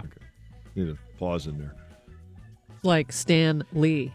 Right. Tom Cruise versus John Belushi. You can check. Different samurais. He's on the cover of the uh, City Paper, and he looks less like a, he has a bo- boxer's physique and more like a guy that just took his shirt off and he's getting in a fight. so it'll be interesting to see how he fares. I don't know. Maybe he's got a great record. We'll find out. Eight forty-five. First openly non-boxing boxer. And at 8 o'clock, we'll tell you about the third show of the DVE Comedy Festival. We're adding, adding another one after the first two have sold out. And it's a good one. Wait to hear what it is. Coming up. Team. It's the DVE Morning Show. Lori, why do we have to leave Cranberry? Oh, come on, Lenny. All the top chefs are moving into the city and opening restaurants, not the suburbs. Yeah, but I read in the paper yesterday that those chefs didn't bring the servers with them and they can't find any good help now. Ah, nonsense. At these high end restaurants, the servers go through a rigorous training session. The Chef here was a beard finalist last year. He's not going to have an inept staff. Oh, here comes our waiter now. Hey, hey, what's up, you guys? I mean, good evening and welcome to Shiv. I'll be your waiter. I mean, server. My name's Mike, but everyone calls me Big Mike, even though they told me not to tell you that part. it's my first day working here after working down at Spaghetti Warehouse for a long ass time. So, hope you got me some slack. Oh, great. Can I start you off with some agua? Ah, yeah, we'd love two waters. Okay. Fancy or tap? Pro tip I go with the fancy stuff because the water on this end of town makes Flint, Michigan look like Poland Springs, if you know what I mean. Do you have a beer list? nah, they made me memorize it. Uh, I think we got Uncle Fappy's Riverberg, PA. Uh, we got Werner Herzog Stat. Uh, there's a Felch Barn weed, I think. Yeah, I- I've never heard of any of those. Yeah, I'm probably saying it wrong. For real, just getting iron. I mean, they only keep them on tap to be ironic, but the rest of that stuff tastes like yeast barf, if you ask me. Mike, It's Big Mike. is there a wine list? Yeah, and it's freaking huge. also, we have a Somalian if he's got any questions about it. A sommelier? What'd I say? You said he was a Somalian. Well, I don't know about that, but he's definitely ethnic. Ken's a good dude, though. He's got them gauges in his ear, but he's a good listener. I'll send him right over. All right, now he's got any questions on the menu? Because I sure did when I first saw it. Oh, my God. Um, how is the fluke prepared? Uh, chef cooks it, it's real, real good. Mm, Cooks it how? Like in a pan. Wow. He puts all kinds of stuff in it. It's awesome. How, how's the tartar? raw as hell, dude. Oh my god, for real? They showed me that, and I was like, "Come on, raw beef." This is Fear Factor. Where's Joe Rogan, huh? You know, I just I just want to double check something. Was the chef here a, a beard award finalist? I don't know, but Ken probably was because he's got a forest on his chin. Big Mike, now you got it. would you mind grabbing us the waters while we look over the menu some more? We're going to need a little more time. No sweat. Totally understand. I'm gonna fire it down a spirit real quick in the alley, and I'll be right back in. Oh, you should check out that pork belly. At first, I was like, no way, I ain't eating nobody or nothing's belly unless it's Diane's. But good as hell, I'm telling you, it tastes like bacon for real. Don't be afraid to get adventurous. That's what it's all about down here at Shiv. All right. Hey, Ken, can I get a light? Do you want to go back to cranberry? Well, I'd say let's stick around and see if he can pronounce the dessert menu, but I think Big Mike is over there getting fired right now. Hey, all I did was lay a spirit off the stove. I used to do that all the time when I worked up at Grandview Saloon. What's the big deal? Feelings can be hurt when people fight with their significant other, but for people suffering with arthritis, diabetes, or other conditions, they may result in more actual pain. Researchers at Penn State analyzed diaries from more than 200 patients. They found that patients who reported having tension with their spouse tended to report greater pain from their health symptoms. Yeah, um, I, I think that there's a lot of truth to that. I mean, Serena and I have been really good. We've been on like a Roger Maris like streak of not fighting. Mm. and I am walking on sunshine, yeah, man. feeling no Happy pain. wife, happy life. It is. It's it's true. When she when she's pissed at me, it's like, oh have god, my aches? shoulder hurts. Randy Bauman and the DVE Morning Show. I mean, it's very uh, uh, uh, serendipitous that in the midst of this Laurel Yanni conversation, which one do you hear, Laurel or Yanni? Laurel. Laurel. Yeah, Still hearing Laurel. I hear Laurel. Uh, Laurel is performing tonight at the Benedum Center. How do you like that? really? Yanni's 25th Acropolis anniversary concert tour. Wow. I didn't know if he was even alive. I've been waiting for this Acropolis tour for How'd we not 25 get years. Him on the show. I don't know. Joe, can we get uh, Yanni? Or can we see if Yanni will box the first openly gay boxer, JT, the Samurai Bracket? By the way, I got Yanni in that fight. Yeah. I'm Yanni going- plays no games. going with Yanni. He's got a lip broom that's heavyweight. I got to talk to my buddy Kenny G and see if he needs me to go down and galooly this guy tonight or something like that. You know, What Wait. does he do? like? Is he a keyboardist? What What is he like? What is Yanni's music? yeah, he. I like, don't know if I've ever heard it. Basically, he just goes out there and acts Greek for an hour with some music behind him, and he points to the crowd every once in a while and presses a synthesizer. I wonder if that's sold out. He has baklava cannons on the side of the stage. Just shoots yogurt all over the front row. Who wants feta cheese? he does the LeBron thing except with feta. Oh, Let's Va- get this thing going. Val, I am per- I'm purchasing you a seat in the front row. Oh, there's there's plenty available for Yanni tonight. There are lots of Yanni seats. Val, I'm putting you right in the front row in a single Nice. seat. Seventy three dollars. You're going to see Laurel front and center. That's affordable for Yanni. Grand Circle Center, seventy three Whoa. bucks. But if you want to see Fleetwood Mac from the top row, it'll be two hundred and twelve dollars. Uh, it looks like sense. Yanni is a keyboardist. Yeah, he is. Yeah. But he's been he's been pushed aside by the Teshes of the world. That son of a It bitch. looks like Yanni's a magician. Oh, he definitely looks. Like Uh, he has that vibe. I don't know if he still has that crazy lip broom that he used to have, but He's like a rock. He's like a rock star classical guy. I have no doubt that it's very good and the musicians are top notch and it's awesome and everything like that. It's just not necessarily my bag, but it's 73 bucks in the uh, This the video, um, is he performing with the symphony? Because this Yeah. video, our symphony, what oh no, I don't know, not tonight he wouldn't be cuz well, maybe it's at the Benedum. where they play Heinz Hall. I think so. But at any rate, Laurel is in town tonight. The you know, 25 Acropolis anniversary concert tour. you know who I always envision Yanni as? Do you remember Jon Hamm's saxophone sketch guy? That's what he looks like. Like I just picture Yanni playing keys with his shirt off and just dry humping the air the whole time wearing tight leather pants. You know he does that for Linda Evans. Are they still together? I don't know that. Yanni looks like a guy Cher dated back in the day that, Oh. that that everybody used to make fun of. She probably did. If I could turn back Yanni. Here's the thing, folks. The DVE Comedy Fest was such a, a crazy success. Sold out the big show at the Byham Theater in uh, about 40 hours. Then we put the Arcade Comedy Theater show, the Loaded show, the second stage on sale, and that sold out in a couple of days. We've added a third show to the DVE Comedy Festival, and in true festival fashion, we are spreading it out over the weekend. So Friday night, second day. your comedy dance card is filled for Friday. So we've gone to Saturday. And folks, we're doing it up podcast style. Doug Benson, Doug Loves Movies podcast, live here in Pittsburgh at the Rex Theater. That's get, that's going to be a Saturday show. And as always with Doug Benson, mm-hmm. that show starts at 420 with good reason. Three o'clock doors for that. Tickets on sale right now at DV. Well, at 10 a.m. today, I should say, at DVE.com. If you've never uh, heard the Doug Loves Movie Oh, it's great. podcast, it is so fun. He ha- he brings uh, celebrity guests with him. yes.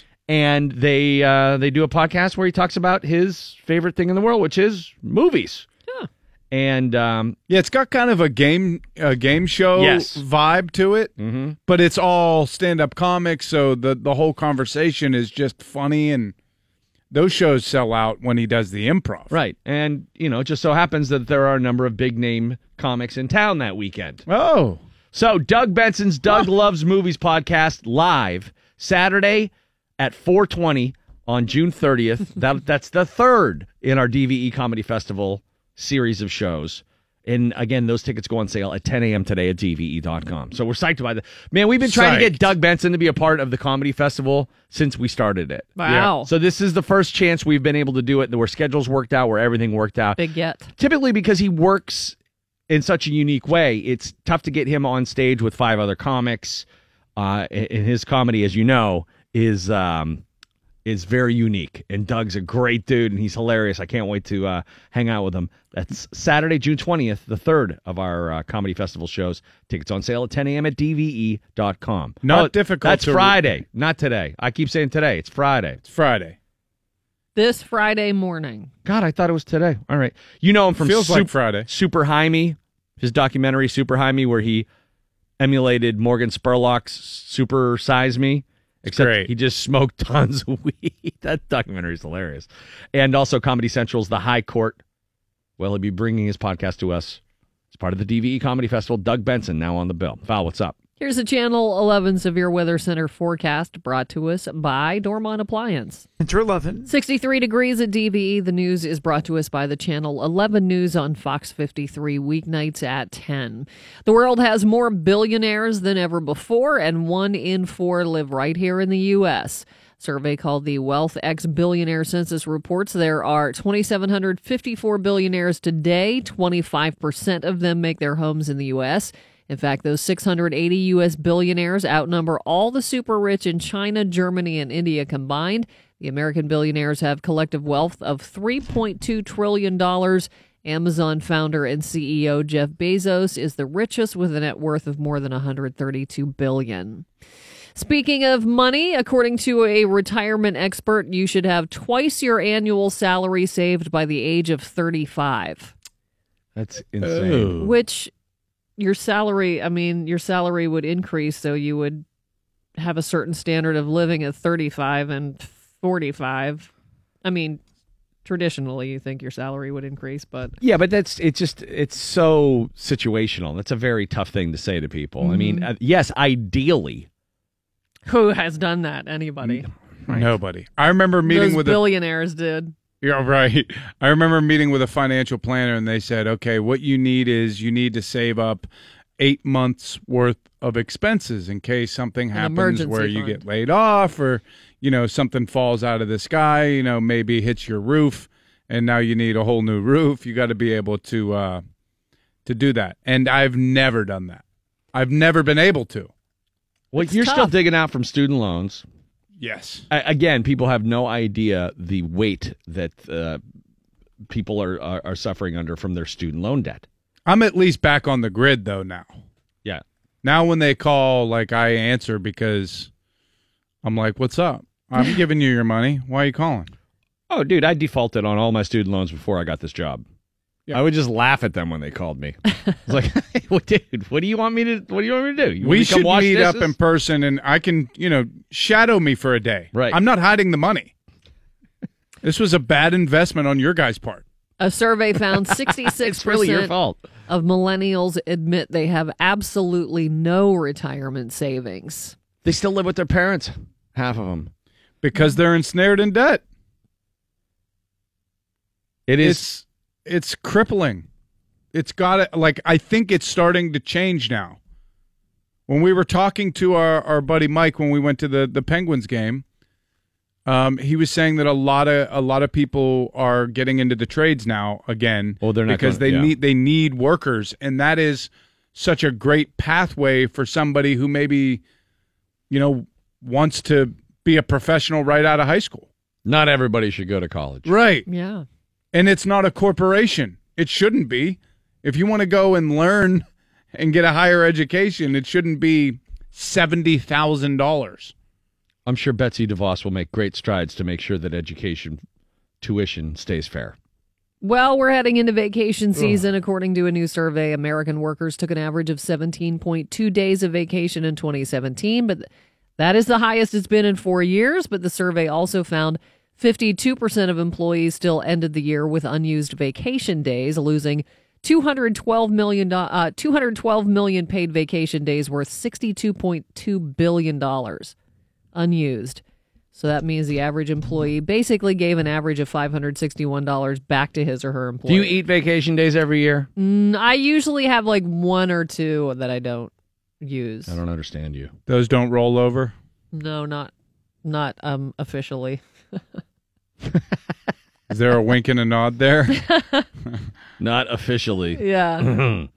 and nearly half of people planning to take a vacation this summer will visit a theme park. That's according to a new AAA survey. 45% of all vacationers surveyed say that's what they've got planned. The only destination more popular than theme parks are beaches and lakes. 64% of vacationers nationwide say that's what they'll do. Ocean cruises, domestic guided tours, and international guided tours round out the top five. Maybe you want to skip this place on vacation. A family of five lucky to be okay after they were chased by cheetahs at a safari park in the Netherlands. It's part a of the video experience. filmed This is by Darwinism. visitors. yeah, maybe a video filmed by visitors at the Beekse Bergen Safari Park show the family, which includes little kids, getting out of their car to get a closer look at the cheetahs. Well, the cats responded to their invasion of privacy by chasing them back to the vehicle. You're not going to outrun a cheetah. No. Excuse me. The video shows it. I missed the mute button there. The video shows a cheetah lunging at a woman with a kid in her arms before they make it back to the car. A park manager says guests are warned: do not get out of your vehicle. They should have like child-proof locks for those cars, so they can't get out of the car, because that will happen if you don't. Stupid. Some sort of, you know, when you buy your ticket to go into the park, they just duct tape all the doors shut so, you know, they Yeah, stupid proof your own car. Like, sorry, guys, you- you're not going to be able to get out of the car. If you have an emergency, you have to drive back here and we'll unlock them. exactly. dumb, dumb, dumb. Dumb. Looking forward to the Yes, first day at your new job. Don't screw up. According to a new survey, almost half of people say they've screwed up on the first day at a new job. The 10 most common ways they've done that, they immediately forgot someone's name. They got Brought some, my cheetah. they got someone's name wrong. they said something stupid because of nerves. They went to the wrong place, which is Do that every morning. They showed up overdressed or underdressed. They had to have something simple explained several times. They showed up late because of traffic. Yeah, that's a that's a tough one. They put their foot in their mouth during a conversation or they accidentally sent an email to the entire company. Benedict Cumberbatch is taking a stand on the gender pay gap in Hollywood. The Doctor Strange actor tells Radio Times he will turn down roles if he and his female co stars aren't paid the same. He also called on fellow actors to boycott projects that do not have equal pay. Cumberbatch added his new production company, Sunny March, will focus on female centered stories. somebody some big name actr- actress was um, saying that that male actors should take a pay cut It might have been Salma Hayek okay at Cannes. why should the actor why should they take the pay cut why wouldn't you go to the studios and say just pay us what you're paying the men like don't take away you're just giving the studios more money Yeah. the, screw Good the point. rich guys Get your more, you know, get more of your fair share from the Katzenbergs and I don't know who owns. That's studio. right. Those guys. That The would make whoever sense, the yeah. replaced Weinstein. It was you almost give that guy money. It was almost Ron Burkle. Burkle's hilarious. He is hilarious. You would imagine a great deal of comedies would have been greenlit. The first full length trailer for Bohemian Rhapsody, the movie about Freddie Mercury and Queen, has been released. The film, which has gone through numerous personnel changes over many years, both in front of and behind the camera, will open in theaters on November 2nd. You can find that trailer on the morning show page at DVE.com. And The Who are taking advantage of the latest wave of virtual reality technology, something Roger Daltrey says Pete Townshend dreamed of 47 years ago. Pete and Roger have teamed up with Melody VR app, a dedicated virtual reality music platform. They've made available a show from London's Wembley Arena. By selecting different jump spots, you can choose to be in the front row, deep in the crowd, or up close and personal with the band on stage. Daltrey said in 1971, Pete wrote a science fiction musical called Lifehouse about a future where people didn't have to leave home to get real life experiences from outside their four walls. We thought it was mad, but he proved to be right, and Melody VR have managed to bring this to life. This app is available on Oculus Go and Samsung Gear VR. Also taking part are Kiss and Wiz Khalifa, with more artists and performances rolling out weekly. Also on the way are live streaming concerts via virtual reality. I'm not sure how their virtual reality works, if it needs to be in conjunction with a, a simultaneously occurring event, or if you can just be immersed in any virtual event. If that's the case, and there's a Who oriented virtual event, there are way more uh, alluring incidents in Who's history that I would want to be a part of Mm-hmm. than just like some random concert in Peoria. I would either like Keith Moon out on the town. Oh yeah, with, with Elton John, John Lennon, and Harry Nilsson. Uh, John Entwistle's Last Night Alive. I bet that was a pretty good one. Just saying. Went out big. We were talking uh, just this Mother's Day, you know, because my, my mom, I told you, she hits a point where, you know, she just puts her coat on and, and ready to wrap it I'm- up. I had enough. And we were like, you know what? Next year, why don't we just Skype you in? We'll dress up. We'll we'll we'll have like a sculpture of you. Put an outfit on it. Put an iPad at the top of it, and you're here. It's a great idea. You're hanging with us Why not? from the comfort of your bed. You don't have to leave your house. I'm telling you, the one episode of Black Mirror where they call all of the video and audio that uh, any person has ever left behind, and then they use artificial intelligence to form that person through other people saying, no, he wouldn't say that. No, he wouldn't do that.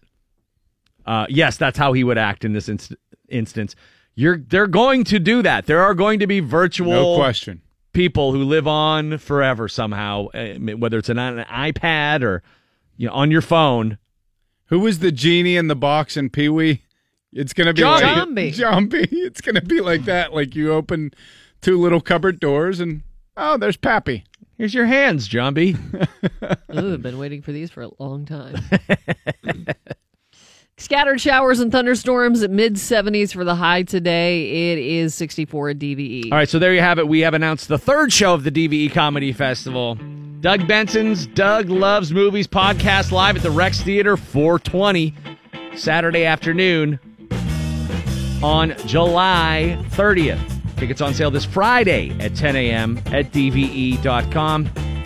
Psyched about that. Mike's got your sports when we return. Also, we're going to talk to the first openly gay boxer uh, in Pittsburgh who is going to be debuting this fri- next Friday, which is the 24th, I believe, right? 25th. Uh, JT, the Samurai Bracket. You might have seen his picture on the cover of the City Paper. JT joins us at 8:45. Mark Madden at 9:45. Lots more to come still on the DVE Morning Show. Difference. DVE Sports. Mike Prisuta with your sports right now on the DVE Morning Show. What's going on, Mike? Sports is out brought to you by Sports Clips. Pirates got the bats out again last night. Beat the White Sox seven to nothing. Trevor Williams went seven shutout innings and two relievers. Helped complete what was the Pirates' uh, major league best seventh shutout win of the season. They improved to 24 and 17, but it might have been a costly victory. Starling Marte and Francisco Cervelli started the game but did not finish it. Marte leaving with right side discomfort and Cervelli right forearm discomfort. No uh, immediate word as to the condition of those two guys, but Those are major, major players. yeah, the the hope would obviously be that they're back sooner rather than later. That 24 and 17 record has the Pirates in first place in the NL Central Division. They are percentage points ahead of the Milwaukee Brewers and one game up on the Cubs and Cardinals. One more against the Pale Hose this afternoon. Jameson Taillon gets the ball at 12:35. He's 2 and 3 with a 4.08 ERA. He'll be opposed by Carson Fulmer, 2 and 3, 6.23. In the Stanley Cup playoffs last night, the Lightning beat the Capitals 4 to 2 in game 3 of the Eastern Conference Final in Washington. Tampa Bay dominating on special teams, 2 for 4 on the power play and 3 for 3 on the penalty kill. That is a factor, and uh, all of a sudden it's a series again. We'll see if uh, Tampa can keep the road show rolling. Road teams have won all three uh, games in that series so far. Tampa has a chance now to even things up at two games apiece and take home ice back if it can win again in Game Four. Did you see the national hockey pundits and the NHL drooling over the Stamkos one timer? And it was a thing of beauty. He just grips it, rips it, picks the corner. Seemed kind of appropriate in that rink, huh? Right. Hey, Ovi, you're not the only guy In that that corner, too. Yeah, And uh, Beauty. left that mark on his stick. They were making a big deal out of that for some reason, too. Look at the mark on his stick from the puck. They were Yes, yes, showing that- every angle. Look at it. Look at his back leg, the way he just winds up. It's a lot easier to root for Fleury than to root against the Capitals because it's just not satisfying to root against a team. Oh, I don't know. It depends on your perspective. If they were guess. getting routed, I really enjoy people that I hate losing No, I do, but it's just it's a more different feeling. actually than people that I love winning. Oh, no kidding. Yeah, Well, I'm just kind of wired that way. that's why you root against Michigan. Yeah, the hate keeps you warm at night. Eh, well, you know, whatever it takes. it sucks though when it looks like the team you hate is going to win, and you're rooting. You know, you feel like a Twitter troll or something. You feel like you're a hater that just That's what I mean. isn't good enough to actually beat them yourself. I would rather be have like a positive rooting uh, force. You know, the the the impetus behind my my rooting being positive instead of I hope you lose. But I guess whatever it takes. Tampa Bay, like I don't know. They made it a series last night. You don't know in terms of. I don't know if they're going to be able to beat this team. oh, I don't either. The Capitals I are don't either. Caps are. they're really- built pretty well to, to to to face them. And even you know, last night there was a moment there in the second period. They were down three nothing, and they got a goal, and then they got a power play, and Kuznetsov got two or three gorgeous looks. Where oh boy, if they'd have got one there, now it's three to two, and the place is rolling again, and who knows? Well, Ovi was the firing range there for a Yeah. while. Yeah, it looked like it was the first time coming down off the high of beating us. He had nine Last night. He had nine shots on goal and 18 attempts. Ovechkin, six blocks. They blocked six of his shots. They're they're all in. I'm not tough enough to be a hockey player for so many different reasons, but number one on the list is blocking shots. You see that animal wind up and you get in front of it? No thanks. You know, wh- I'm surprised the goalies don't get out of the way sometimes. I mean, that thing's coming, man. Vasilevskiy took one in the chest last night that ha- he had to be feeling today. Every time I see someone take one in the boot, though, when they go down and they, Oh. oh my god, First thing you think's broken foot, right? For sure. It Anything it hits in the is boot. breaking. Speaking of Marc Andre Fleury, uh, he's back in action tonight. The uh, Golden Knights and the Jets in Vegas. That series is one game apiece, and a very interesting story on the Flower from the Associated Press, and it's talking about Fleury's success in Vegas through the eyes of goaltending coach Dave Prior. Now, uh, Dave Prior is uh, the Vegas director of goaltending and NHL goaltending coach, and he worked with the Capitals in D.C. under George McPhee, who was the longtime general manager in Washington before he took over uh, the expansion Vegas Golden Knights. And uh, McPhee talks in his story about how Prior was all over. Go get Fleury, go get Fleury when when they were putting this team together. Uh, says Prior of Marc Andre Fleury, quote, he's not past his before, excuse me, he's not past his best before date. He still has the capability of playing great. Now, the numbers back that up. His regular season uh, numbers featured career highs, uh, or career best, I should say, 2.24 goals against and a .927 save percentage. In the postseason, same thing. Career best 1.68 goals against, .945 save percentage through 12 games. Now, Fleury is 33 years old. He made his NHL debut in 2003, 2004, and apparently uh, part of the reason for his success in Vegas is they have tweaked his style and changed him a little bit. Uh, Prior talking about that tells the Associated Press, quote, I encourage a very strategic goal game that we're trying to make it very hard for the shooters, not just trying to have all the answers for the shooter's shot. I didn't know how Mark would hmm. respond because he's an older goaltender and they usually are sort of set in their ways and it's harder for them to make adjustments. But he's been great and engaging in embracing this strategy. Probably wouldn't go into specifics with it, but you know, Fleury has always been the athletic goalie, the, the guy who makes every save look spectacular, Butterfly style. as opposed to those guys who anticipate like Matt Murray and kind of kind of get there before the shot, get there ahead of the play, so to speak, and just be Track the puck. be in front of it. Right. Uh, Pierre McGuire uh, observed last game that uh, Fleury is much more technically sound now than he used to be. I haven't seen Vegas play enough this year to to notice that, but uh, I'll take Pierre's word for it. If Flower is becoming more of a technician and less of you know a wild and crazy, stop it by any means necessary kind of guy, maybe that explains why the numbers are better for him than they've ever been. Prior also talks about how they've worked with Fleury uh, about worrying less about giving up goals in practice. Remember, his rep here was always, "Oh, he's so competitive. He goes nuts when they score him in pra- score him in practice." Uh, Prior, the goalie coach in Vegas, thinks that's counterproductive. Why? Why are you stressing yourself out in practice? He also wants Fleury spending less time on the ice in practice.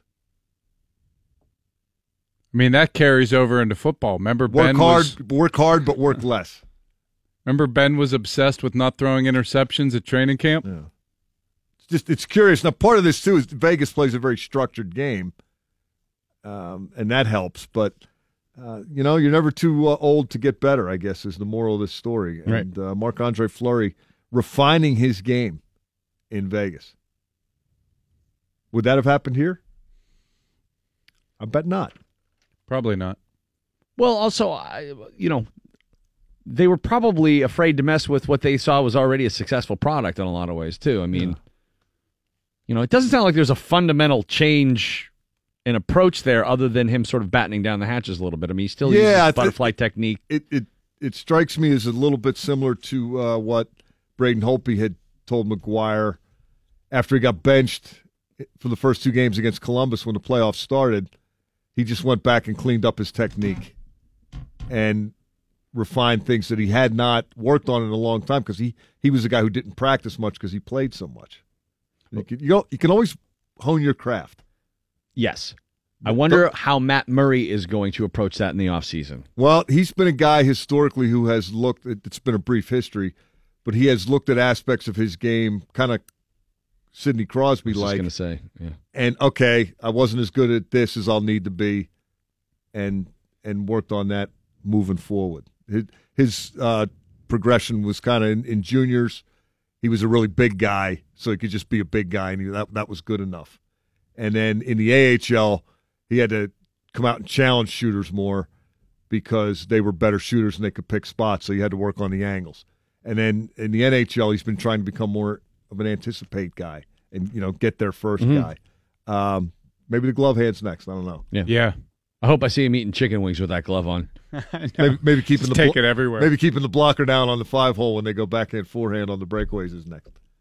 Uh, you know, I'm not trying to rip Matt Murray. His I record, gotcha. His record speaks for itself. But that it, it's interesting to me that the, the way Fleury kind of went there and a fresh start in Vegas maybe helped promote some of these uh, subtle but significant changes in his game.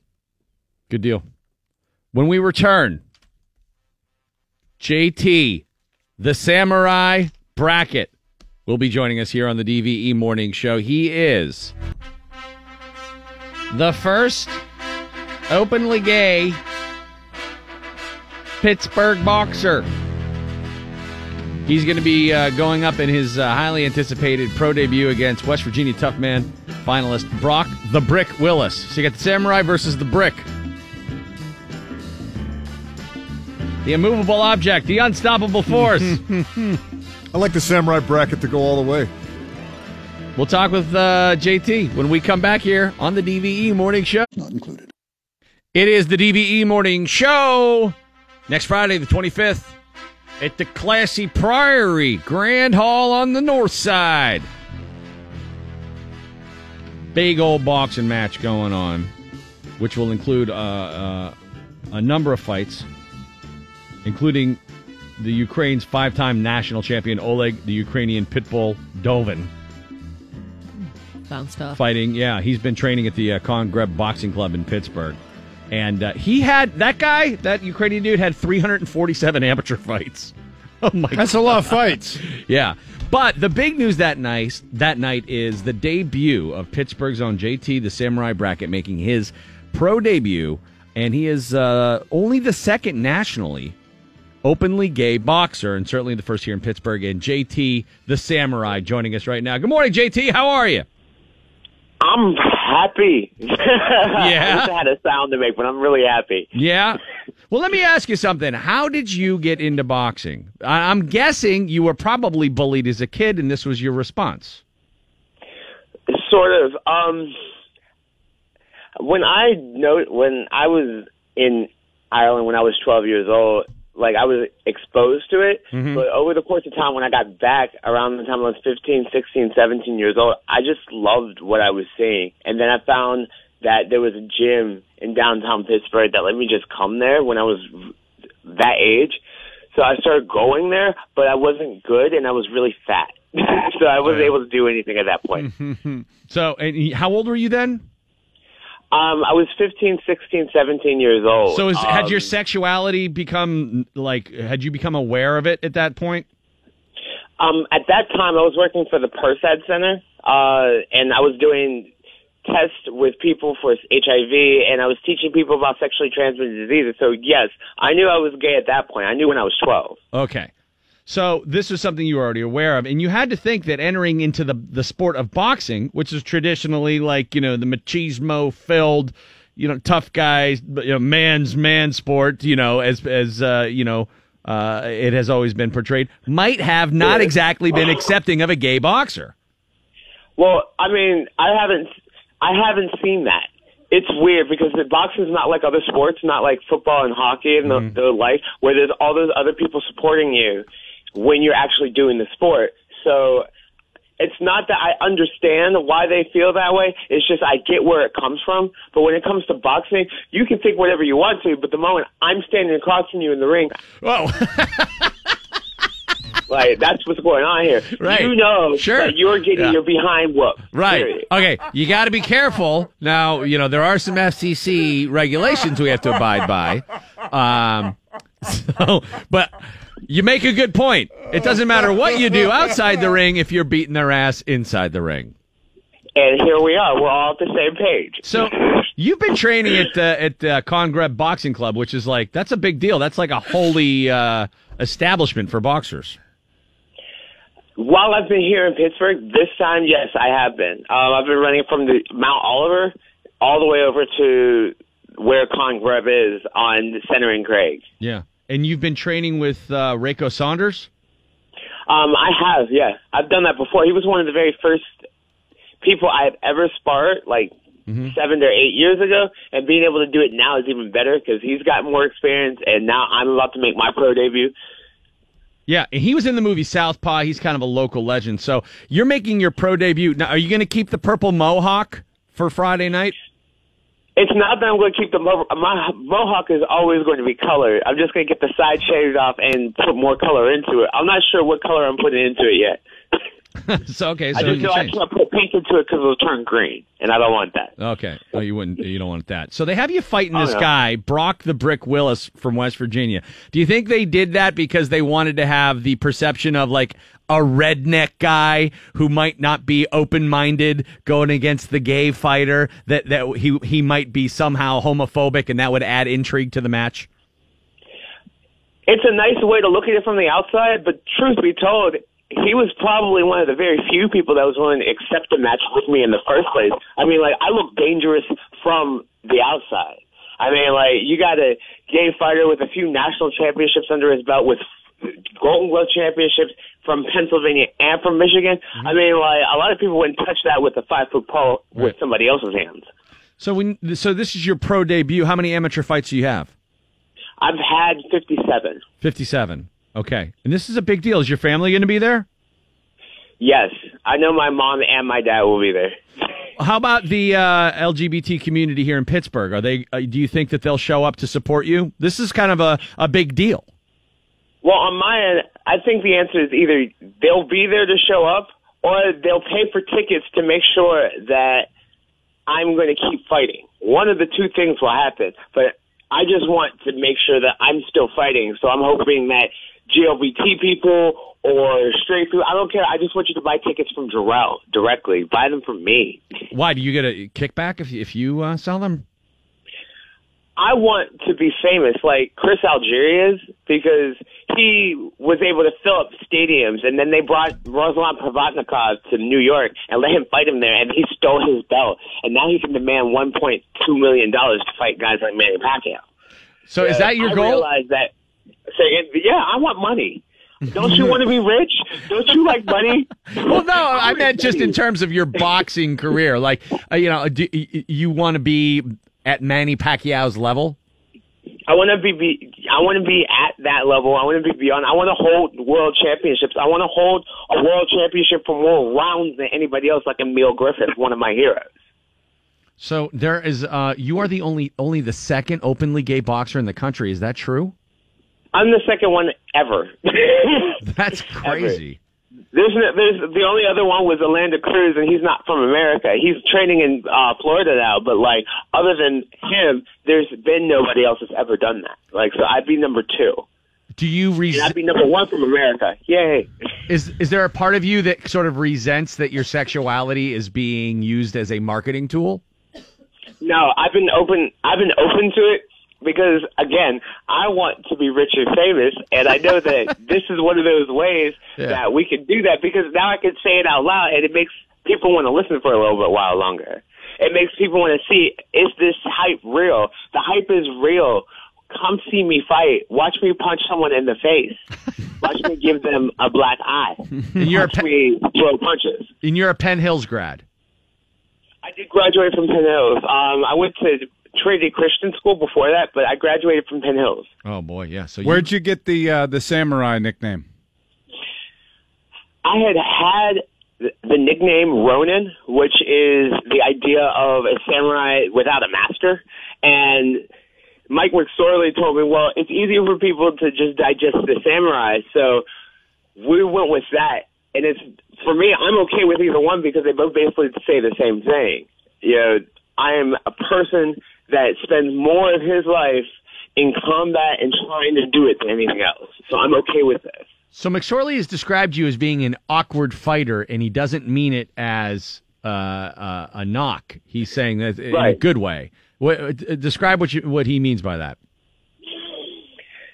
I'm willing to fight ambidextrously. Um, I'm actually left-handed, but a guy named Igor ripped my shoulder out while we were doing jiu-jitsu when I was like 20, 21 years old.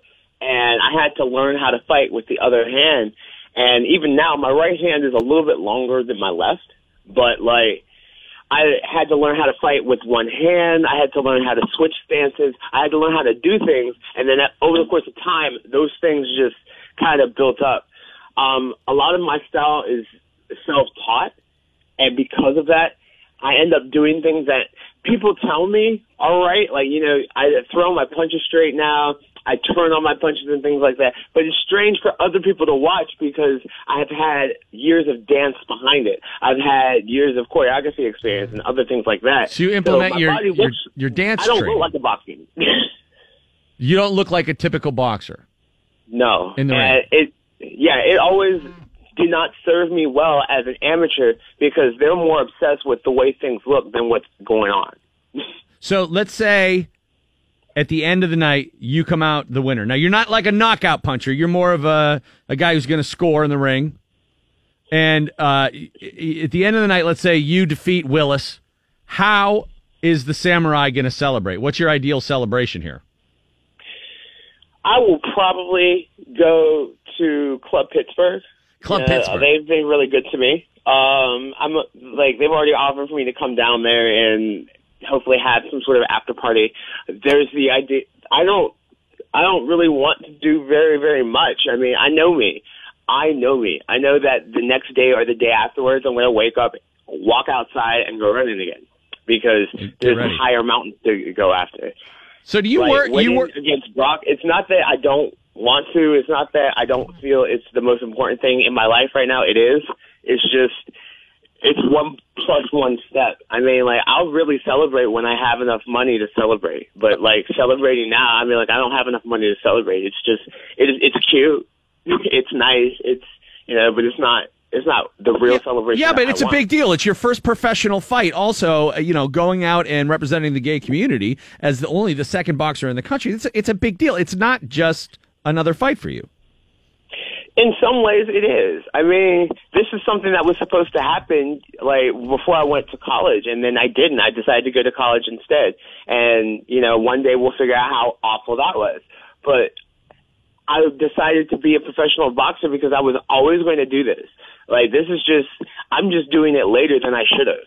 So you Like, I could have done this four years ago and probably preempted Orlando Cruz. I didn't know that, but you know, here we are. So what have you been doing for money on the side while you've been training for boxing? Um, I did work at Club Pittsburgh for a while while I was here, but other than that, I've been I've been doing pornography. I've been Oh, There it yeah, I've been trying to work with a few companies out in Philadelphia and Delaware and a few other places like that. Um, other than that, while I've been here, I haven't had a job, but I've been I've been living with my friends who've been very, very good to me, and I can't wait to pay them when I get paid from this fight. um, I just have been doing a lot of odd jobs, and I've been trying to find ways to get these companies and things that I want to do off the ground. What's the purse for some for something like tonight? I mean, wh- what's Friday. the take home or Next for, Friday, for, for yeah. Friday for the fight? Wh- What's the take home for the winner? It's not necessarily for the winner or loser. The reason I'm saying this is because I'm getting kind of sick of all fighters not talking about what what goes on when we get paid because everybody's like, "Well, I better keep my." I'm getting paid five hundred. Like I'm not even gonna lie here. 500 bucks. This process is, of being honest about everything, and people will not like it. But I, I'm getting paid five hundred. But I do get an incentive for every ticket I sell. So if I sell tickets higher than if the amount of tickets I sell ends up being higher than that 500, then I get the amount of tickets I sell. Which You gotta, you have to make m- more money doing porn than you do boxing, right? No, not yet because I don't have a name. I'm just The samurai. I'm just that. not yet. Not yet. I mean, like, how do I say this? People aren't going to offer me money to do things like that until they want to, until they can sell the videos like that. It's sort of the same thing. Aren't you know, that not- like doing porn is gonna is gonna make people not take you seriously as a boxer?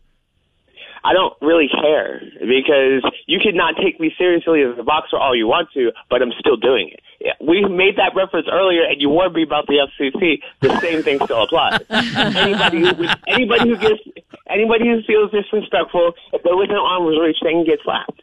Seriously, that's what's going on here.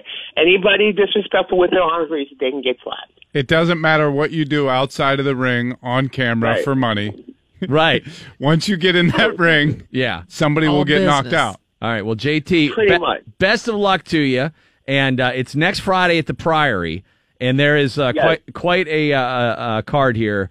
Uh, it's packed, And uh, full details, we'll give everybody uh, the websites here because I don't, I don't seem to have a website listed on the uh, on the info sheet here. But you can call 412-728-3409 for tickets. 728-3409. We're running a little bit over, but I, I I didn't want to give you short shrift there. JT, the Samurai Bracket. Hey, man, it was great to talk to you, and best of luck to you. Yeah, good luck out there.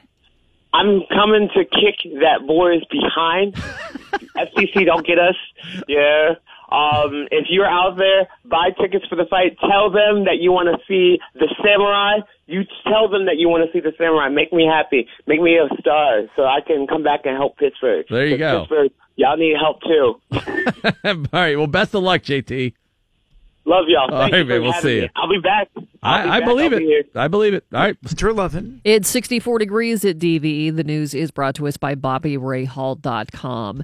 An airline pilot lucky to be alive after a cockpit window blew out and partially sucked him out. Ah, The Sichuan Airlines jet was flying at an altitude of about 32,000 feet when the windshield on the right side of the cockpit suddenly broke off. The co pilot was sucked halfway out the window, but fortunately had his seatbelt on. He was able to pull himself back in, which is amazing. He suffered only minor cuts and a sprained wrist. Luckily, the pilot was able to make an emergency landing and has been hailed as a hero. One crew member was slightly injured, but none of the 119 passengers on board were hurt. The incident is under investigation. How didn't anybody else get sucked out of the window? I don't know. After that guy got sucked out, like uh, once you pull him out of the window, then wouldn't somebody else then? don't I have know. no idea. Isn't that how that woman died on the Southwest flight? Unless they just dove the plane down to get it uh, To to, an altitude, altitude. that would allow you to have a, an open window. I don't know, but that's remarkable. know. Can you imagine, like, I just No. imagine what was going through your head as No. you're half sticking Oh out of an God. airplane? I don't think you can breathe. I'd be on the phone with maintenance as soon as I landed. Hey, you guys want to check these windows a little better? Hey, who flew this plane last? Was it Jing? I don't know why I said. Scientists in England Valley. were uh, playing around with an experimental drug to help people strengthen their bones, and they found they might have a cure for balding on their hands. The drug works by blocking a chemical in the body that kills off growth and plays a big role in male baldness. With that chemical blocked, hair is free to grow. Researchers just stumbled onto this miracle drug, so they're going to have to run a bunch of tests on people who are actually losing their hair, but it seems science makes sense and experts are os- optimistic the drug will eventually work and be on the market. It's gonna be a bunch of mice running around with afros. I think this stuff works, guys. They always have a cure for baldness. It is always It's- right it's on the cusp. Always, they're always right on the precipice. I remember one time my friend uh, told me he's like, they have it, a cure for baldness. got it. He goes, here's the thing, they just can't control it yet.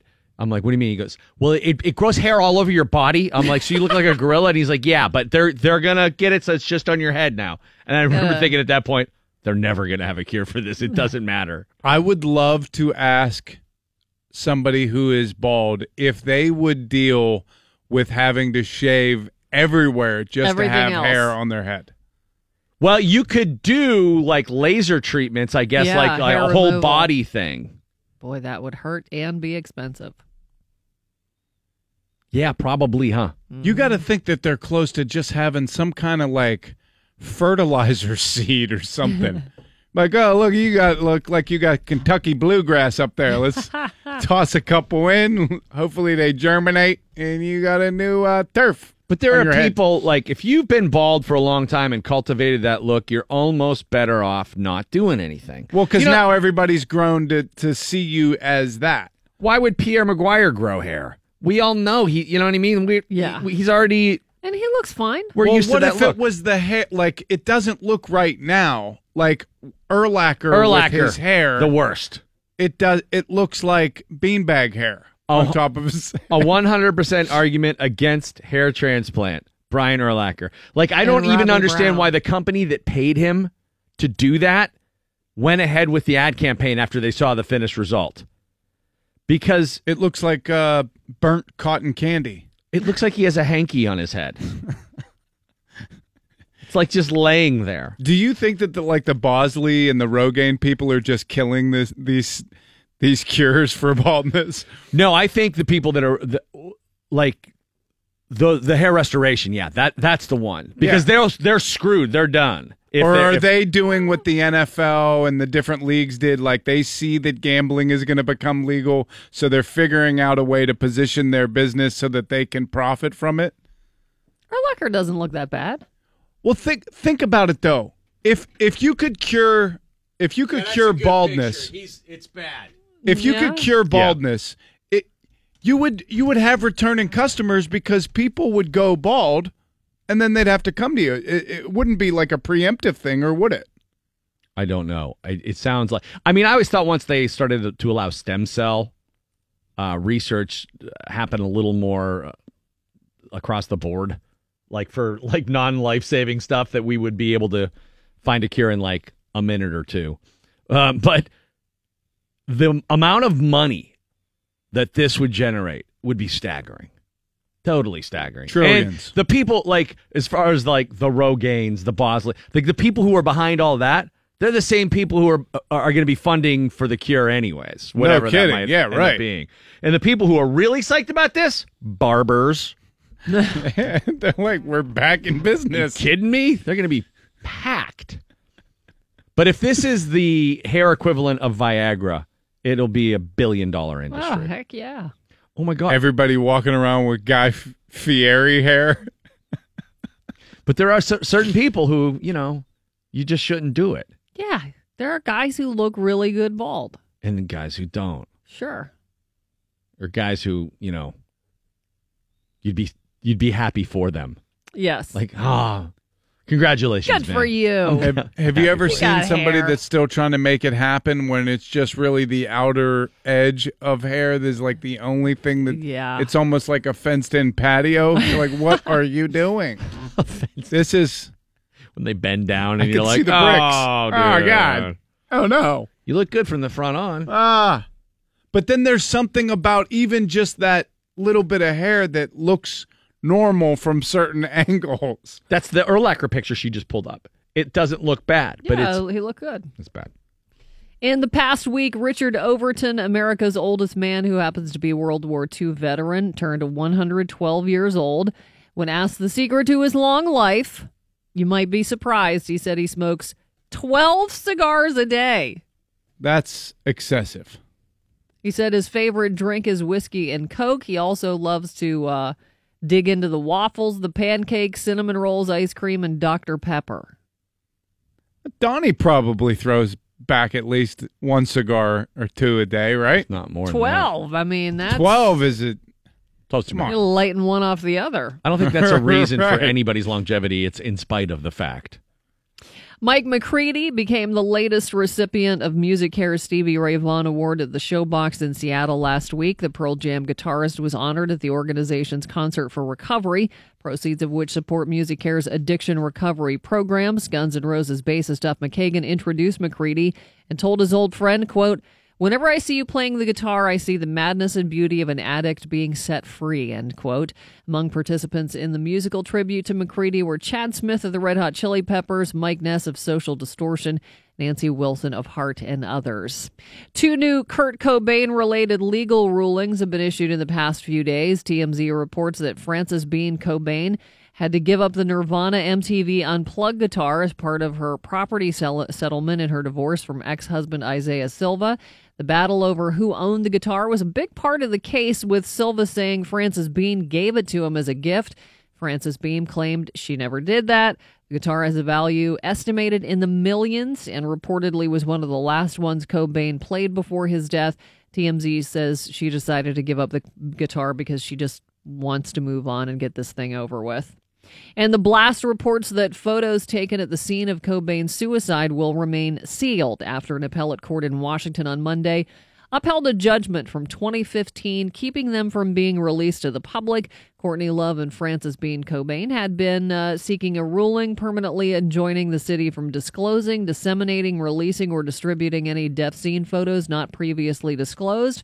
Conspiracy theorist Richard Lee, who believes Cobain was murdered, first filed suit against the city of Seattle and its police department in 2014 looking for access to those photos. You got to think at some point in the future there's going to be somebody that pays to put those in some kind of docu series because the last uh, I, I don't know there was like three or four of them, but the O.J. Simpson docu series showed the death photos Pretty graphic crime and scene photos. yeah, I I wish they wouldn't have because it was brutal.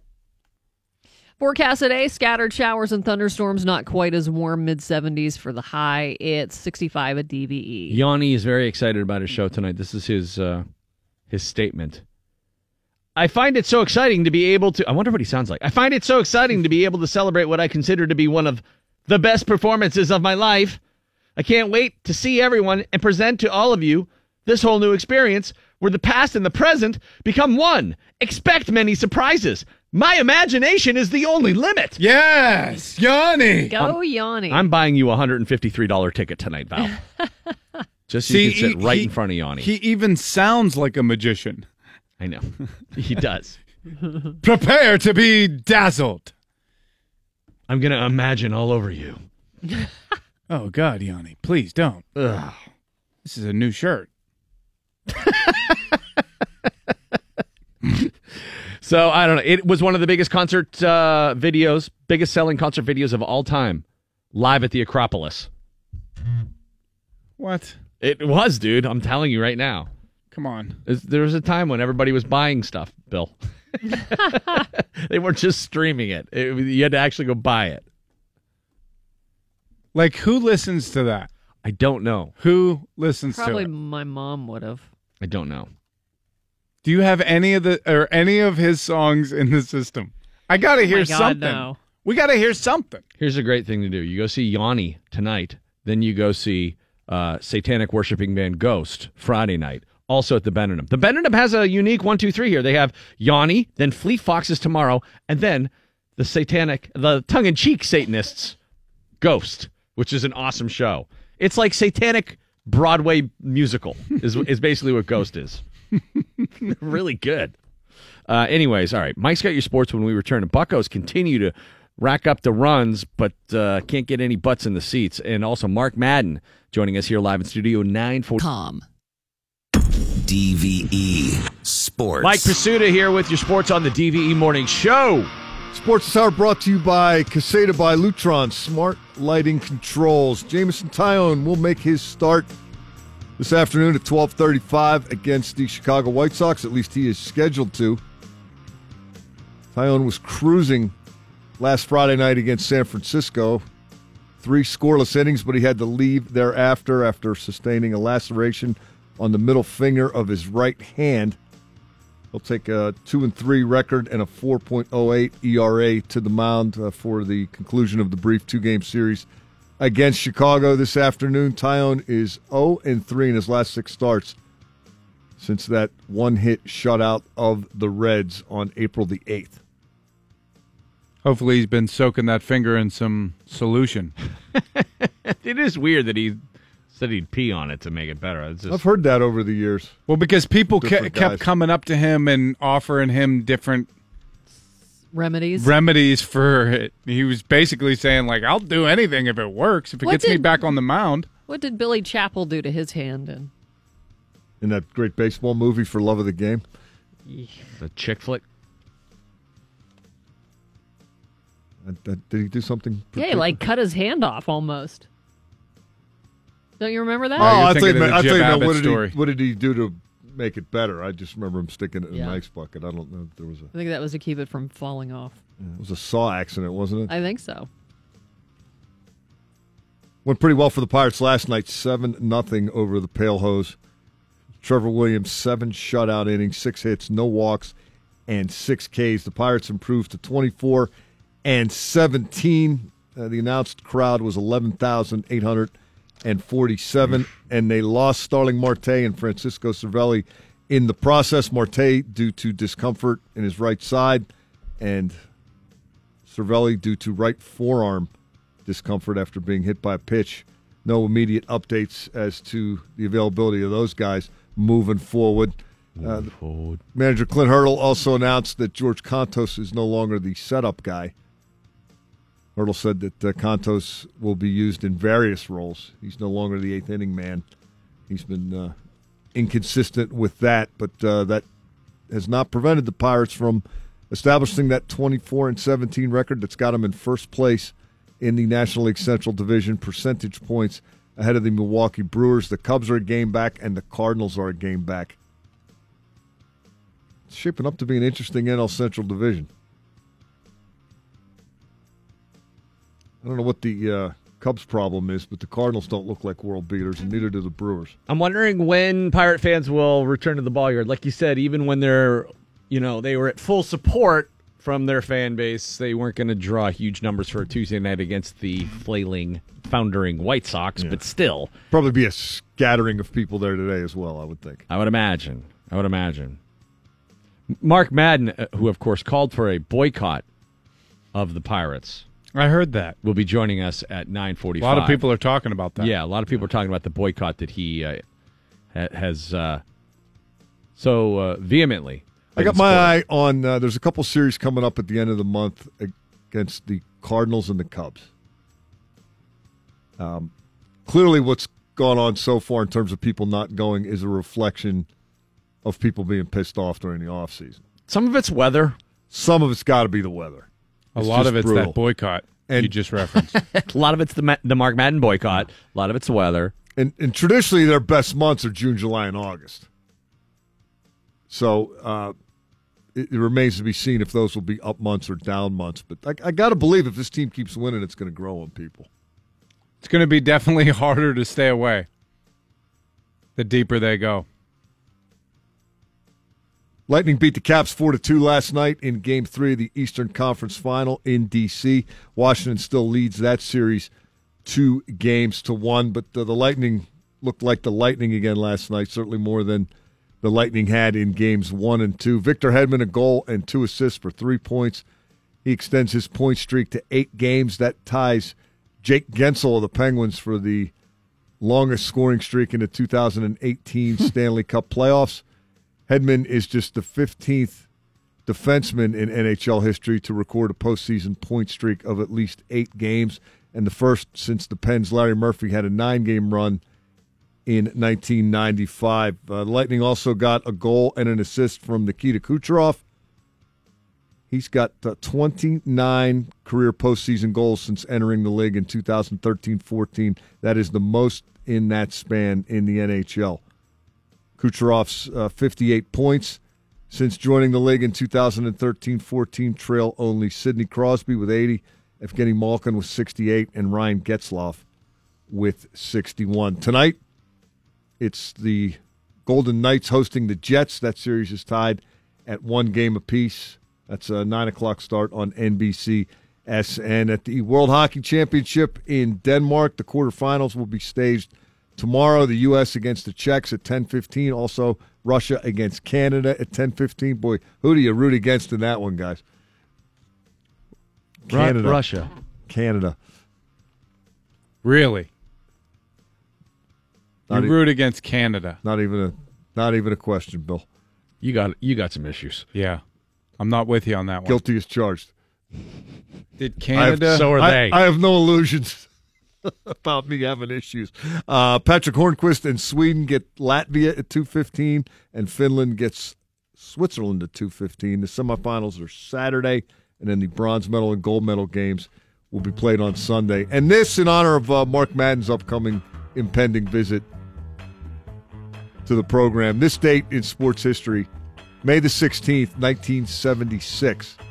The Philadelphia Flyers' aspirations of a third consecutive Stanley Cup came to a crashing halt when they lost to the Canadiens 5 to 3 at the Spectrum. Montreal completed a four-game sweep. The Broad Street Bullies' reign of terror came to an end shy of a third straight Stanley Cup, and Philadelphia has not won a cup since. The Flyers got to the final in 1980, 1985, 1987, 1997, and again in 2010. But they're still looking for that third Stanley Cup championship. It is one of the joys of my life that I have never seen the Flyers win the cup. Mark Madden joins us live in studio when we return to talk about the boycott he called for against the Pittsburgh Pirates. That will be That's not true. moment- momentarily here on the uh, DVE Morning Show. not? boycott talk when we come back on DVE. Sure, little kickstart my heart there, huh? Little Motley Crue. How about the revelation that Steven Tyler wrote "Dude looks like a lady" after looking at Vince Neil from I- behind? I knew that. Well, I didn't know that. And uh, Val had that story earlier this morning. I didn't know that was that was common knowledge. If, if he wrote that song now, it'd be "Dude looks like a dump truck." Vince has put on a couple. He does. Dude looks like a dump truck. Dude a, looks like a panda. is a song I want to hear.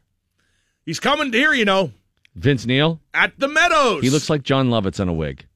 Vince Neil and Blue Oyster Cult on back-to-back nights. I bet BOC's awesome. Always are. Always are. I bet they're awesome. Vince Neil, not so much. Uh, I want to hear the songs. It'll be good. He does. Does he have any voice left? Well, that's beside the point, Val.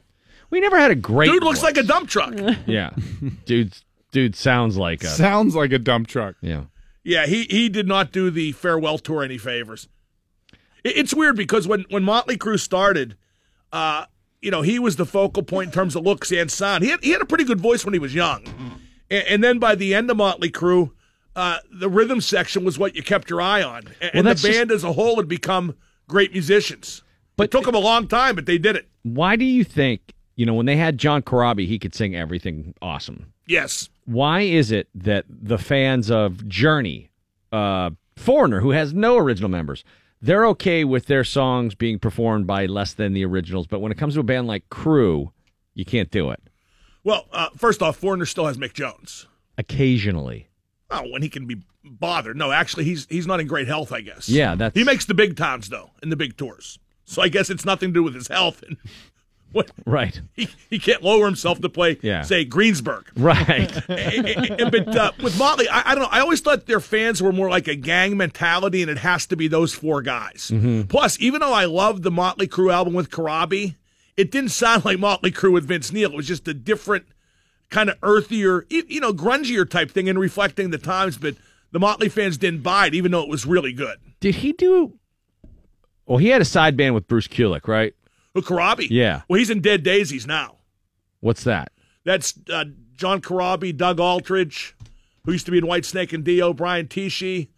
Um, and they they they they opened for Kiss on the last Kiss tour. They're really good, but you know they're the type of band in this day and age nobody's going to really hear them or of them because it's just not that that type of music's time anymore. John Crosby always struck me as the Myles Kennedy of that genre.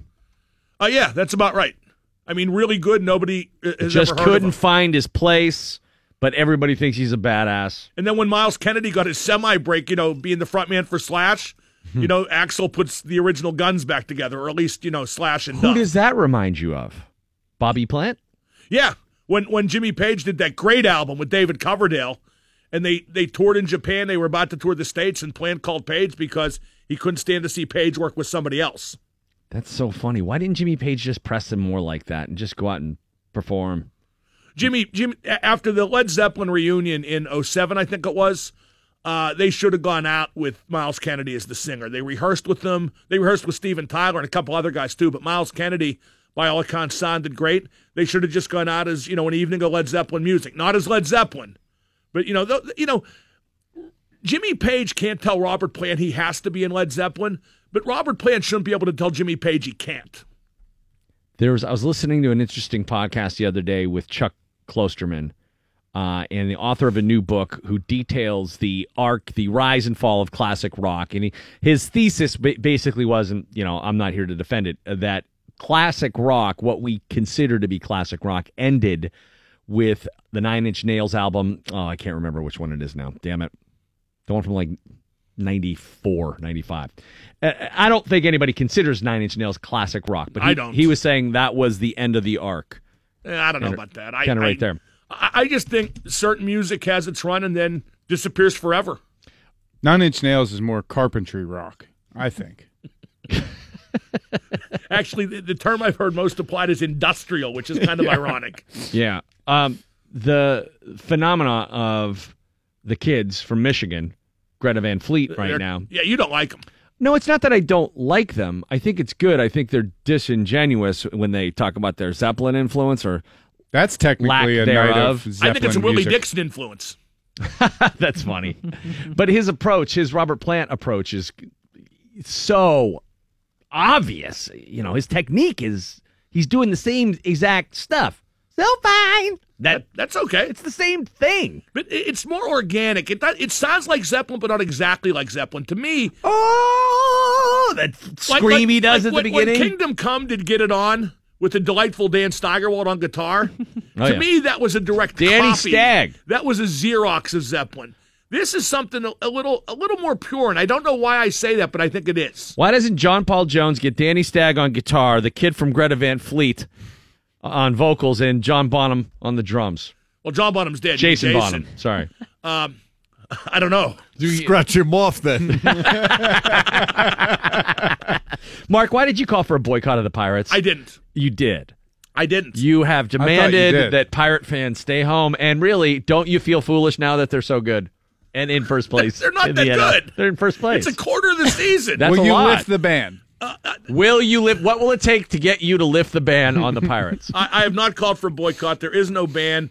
People should spend their their dis, their discretionary income in any way they see fit.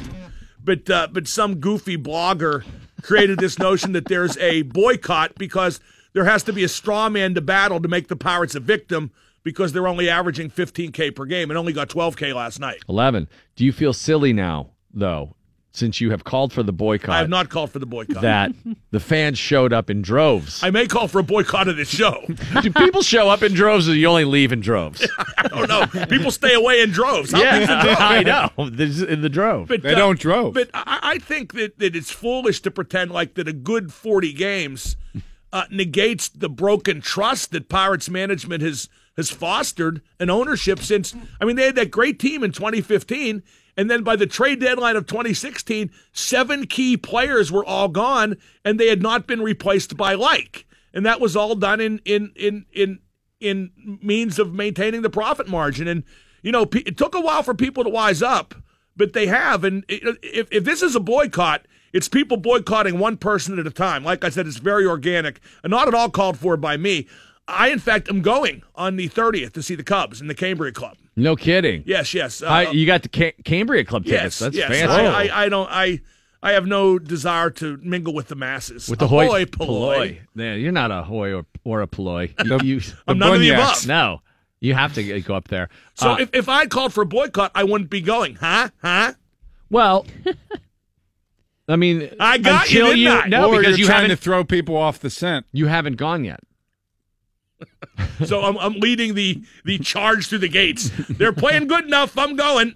I think that's what everybody's waiting for. I think it's a combination of weather, a little bit of penguin fatigue, and waiting for the other shoe to drop. Nobody believes they're as good as their record. Well, and, and I believe that if they get close to the deadline, even if they're in you know relative contention, they'll still trade Josh Harrison if they Right. can to get his salary off the books. I mean, I think that's what Pittsburgh needs. I think they need to get to a trade deadline and add considerably instead of dump considerably. Like all the shills and stooges out there, you know, ah, they went out and got Corey Dickerson. Yeah, the same summer they got rid of Cutch and Cole. I, I mean, it's always done with an eye toward the bottom line and not an eye toward baseball. 35 years ago, uh, I believe this week, Iron Maiden's Piece of Mind was released. You're not an Iron Maiden fan. Uh, I'm not. I am. I just. I think their best album by far was Number of the Beast, and I think the Di'Anno albums uh, are underappreciated. The first was it two? First two, yeah. Um, I I think Piece of Mind is that's there. You think it's better than Number of the Beast? I do. Really? Per- Why? Personally, I just think the songwriting was better. I, I don't know. See, I like. I preferred Clive Burr as a drummer to Nicko McBrain. Oh, I love Nicko. Nicko's a great drummer, but I, I thought Clive, like, I don't know. I, I thought with everything else being so heavy, I thought he had a slightly lighter touch on drums, and I thought it suited the sound well on Number of the Beast. Yeah. Well, celebrating its 35th year. Yanni is at the Benedum tonight, celebrating 25 years since his live at the Acropolis. Acropolis. This I am calling for boycott. Acropolis. This I am calling for boycott. of. Boycott Yanni. Uh, did you hear Yanni or did you hear Laurel? What does that mean? I have no. I, I I saw that. I have no idea what it means. It is. Some people hear this recording as the word Yanni. Other hear it as the word Laurel. You want to put on a headset? I you will can, do, yes. And you can on. hear this, and I, I'm anxious to hear what you hear. Go ahead. Laurel. Laurel. I hear Laurel. Yeah, Laurel. Yeah. Yeah. Yeah. Why would anybody think that Johnny? A lot of people hear that as Yanni. What? Yes. It's just, I think it's a, I don't know. I don't know what it is. They're I screwing boycott listening to that. You're boycotting that Yes, soundbite? yes, that soundbite, yes. I think those people deserve a Laurel and hearty handshake. That's fair enough. Have you watched the documentary Evil Genius yet on Netflix? Remember, we talked about it in the hallway yesterday. Oh, about the, pizza, thing. bomber. Well, You, you know, one thing you guys uh, overlooked yesterday, and I talked with Bill about it afterwards. There was a, a major motion picture made based on that, thirty seconds or less, thirty minutes or less. Pardon me. It was Jesse Eisenberg as the pizza boy, and Danny McBride is the is the guy who who made him rob the bank. He had like a, a collar on his neck that was going to blow up if he didn't rob the bank. I don't know that I even Yeah, I didn't see that. that. movie, but yeah, I remember Well, it I coming wouldn't out. call it memorable. Right. Sounds not so good. Uh, the documentary is great. You should watch it for sure. Is Danny McBride in it? No, Then I'll watch it. there is pizza. Better yet. I mean, you know, Dan, I, I think Danny McBride's entertaining, but he's one of so many actors in today's American cinema that only plays himself over and over again. I know, but here's the thing. I complain about that sometimes too, but then I come to the realization that that is probably the goal of 90% of actors to have a persona that can be cast over and over and over and over again. So that Tom Cruise is always Tom Cruise. Al Right. Pacino is always Al Pacino. De Niro is De always Niro De is Niro. always De Niro. I I think some of those guys go like. I mean, I don't think Pacino was playing Pacino when he played Paterno. I think it was Pacino the same exact Paterno. thing he did as Kevorkian.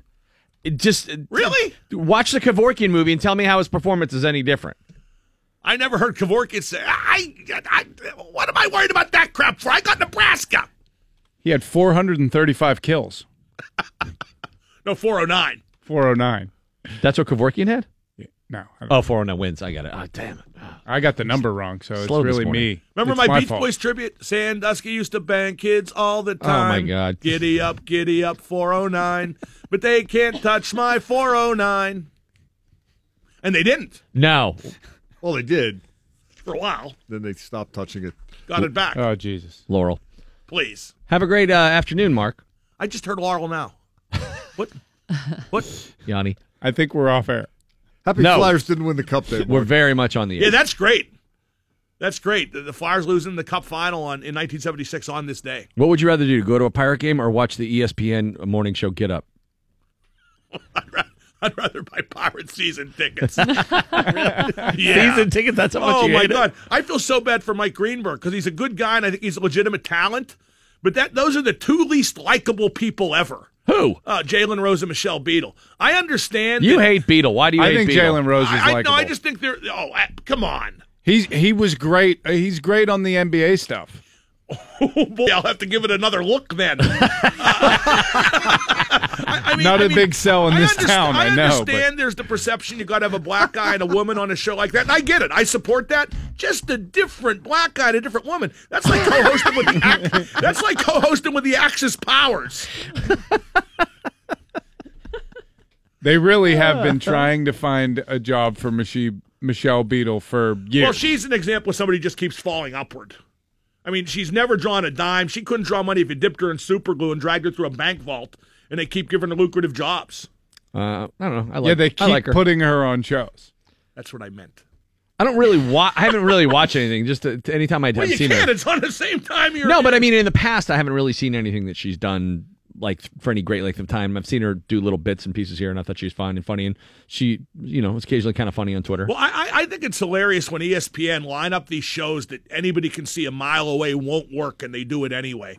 Like the Jemele Hill Michael Smith 6 p.m. Sports hmm. Center. That was doomed in the womb, and they just forged ahead with it, and then were surprised when it didn't work. They're really good on Nope. the NBA stuff. Nobody, nobody thought that would work.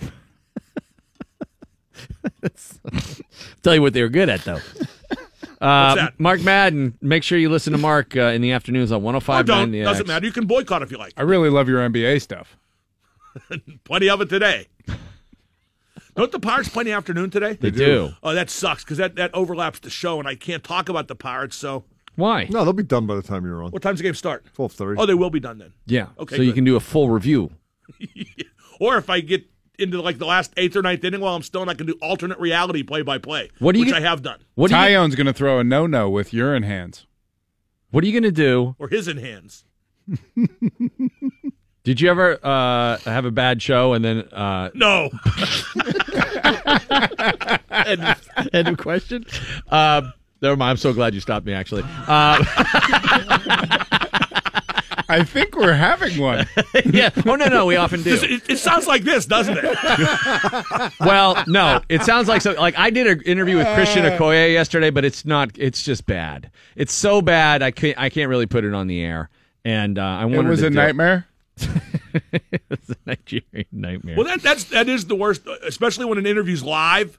And yeah. the only Thankfully, way, this wasn't. The only but- way to get out of it is to gratuitously insult whoever you're doing it with, and just dump out of it. But but or I just press on. Oh, it was so bad. It- I had Willie Gay on once. Willie Gay came on to plug an event. I swear to God, this is how the I love went. Willie oh, Gay. His voice is hilarious. Okay. Ow, ow, oh, oh, He, ow, he- he ow, comes, he comes on the air, and I go, and like my like my first question was Willie, tell us about this event. He goes, "Oh, that got canceled." and, and, and I, and I go, I go, well, what about the defense? He goes, well, we all trying hard. and I'm like, ow, "Uh." When, when he says um, it sounds like Pac-Man eating. So, um, ow, ow, ow. that was the best. The first question, ah, that got canceled. Thanks for joining us. All right. All right. Well, we Good have to. Uh, you. we got to go. Thanks to uh, Jeff Konkle, Mr. Wednesday, for being here. Also, thanks to JT the Samurai Bracket, Pittsburgh's first openly gay professional boxer, and apparently pornographer. Yeah. Uh, yeah. He does. He does porn uh, in order to pay the bills. It's and what I hear. s- supplement his boxing career.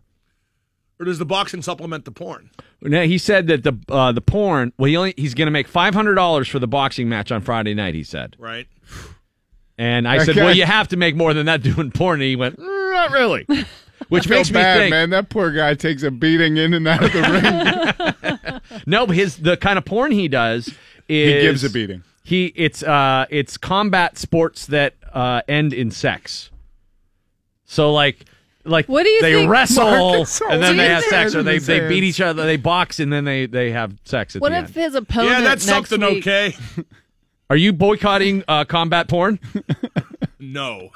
oh, you're into it. All right. No. What are you going to do if pirate fans boycott your show? There aren't that many of them. and plus, plus, like I, I, you know, attendance down 15k per game. No, no, no, it's not 15k. It's 10k per game. No, it's not. It's 30. It was 30k in 2015. It's currently 15k. That's down 15k since then. The average is 15k for pirate games right yes. now. Yes. I find that hard to believe. Okay. I, I, I looked it up. It's on the Google machine. But uh, If you probably drew that from a blog, which you hate. no, baseballreference.com. All right, so they're down 15 a game, Yes. and Well, that's how many people agree with me about 15k per game. it's not bad, right? Yeah, your rating should be going yeah. up theoretically. We'll be okay. The the Pirates are going to start drawing big time. Think so? Yeah. Do you really think so? Yes. If they continue to win, If they continue to it- win. I'm not kidding. After Memorial Day, it'll it, it'll be the rage in town. Everyone will be bored again, and If they keep winning, yeah, if they keep winning, it's a big if. That's the key. I mean, look, Maybe they'll give out gold bullion and manual relief with each. gold bullion. I'd go more. manual relief. I thought we traded manual. Is he in relief still? Okay, time to go. Wrap it up. Agreed. I'm finished. You stay classy.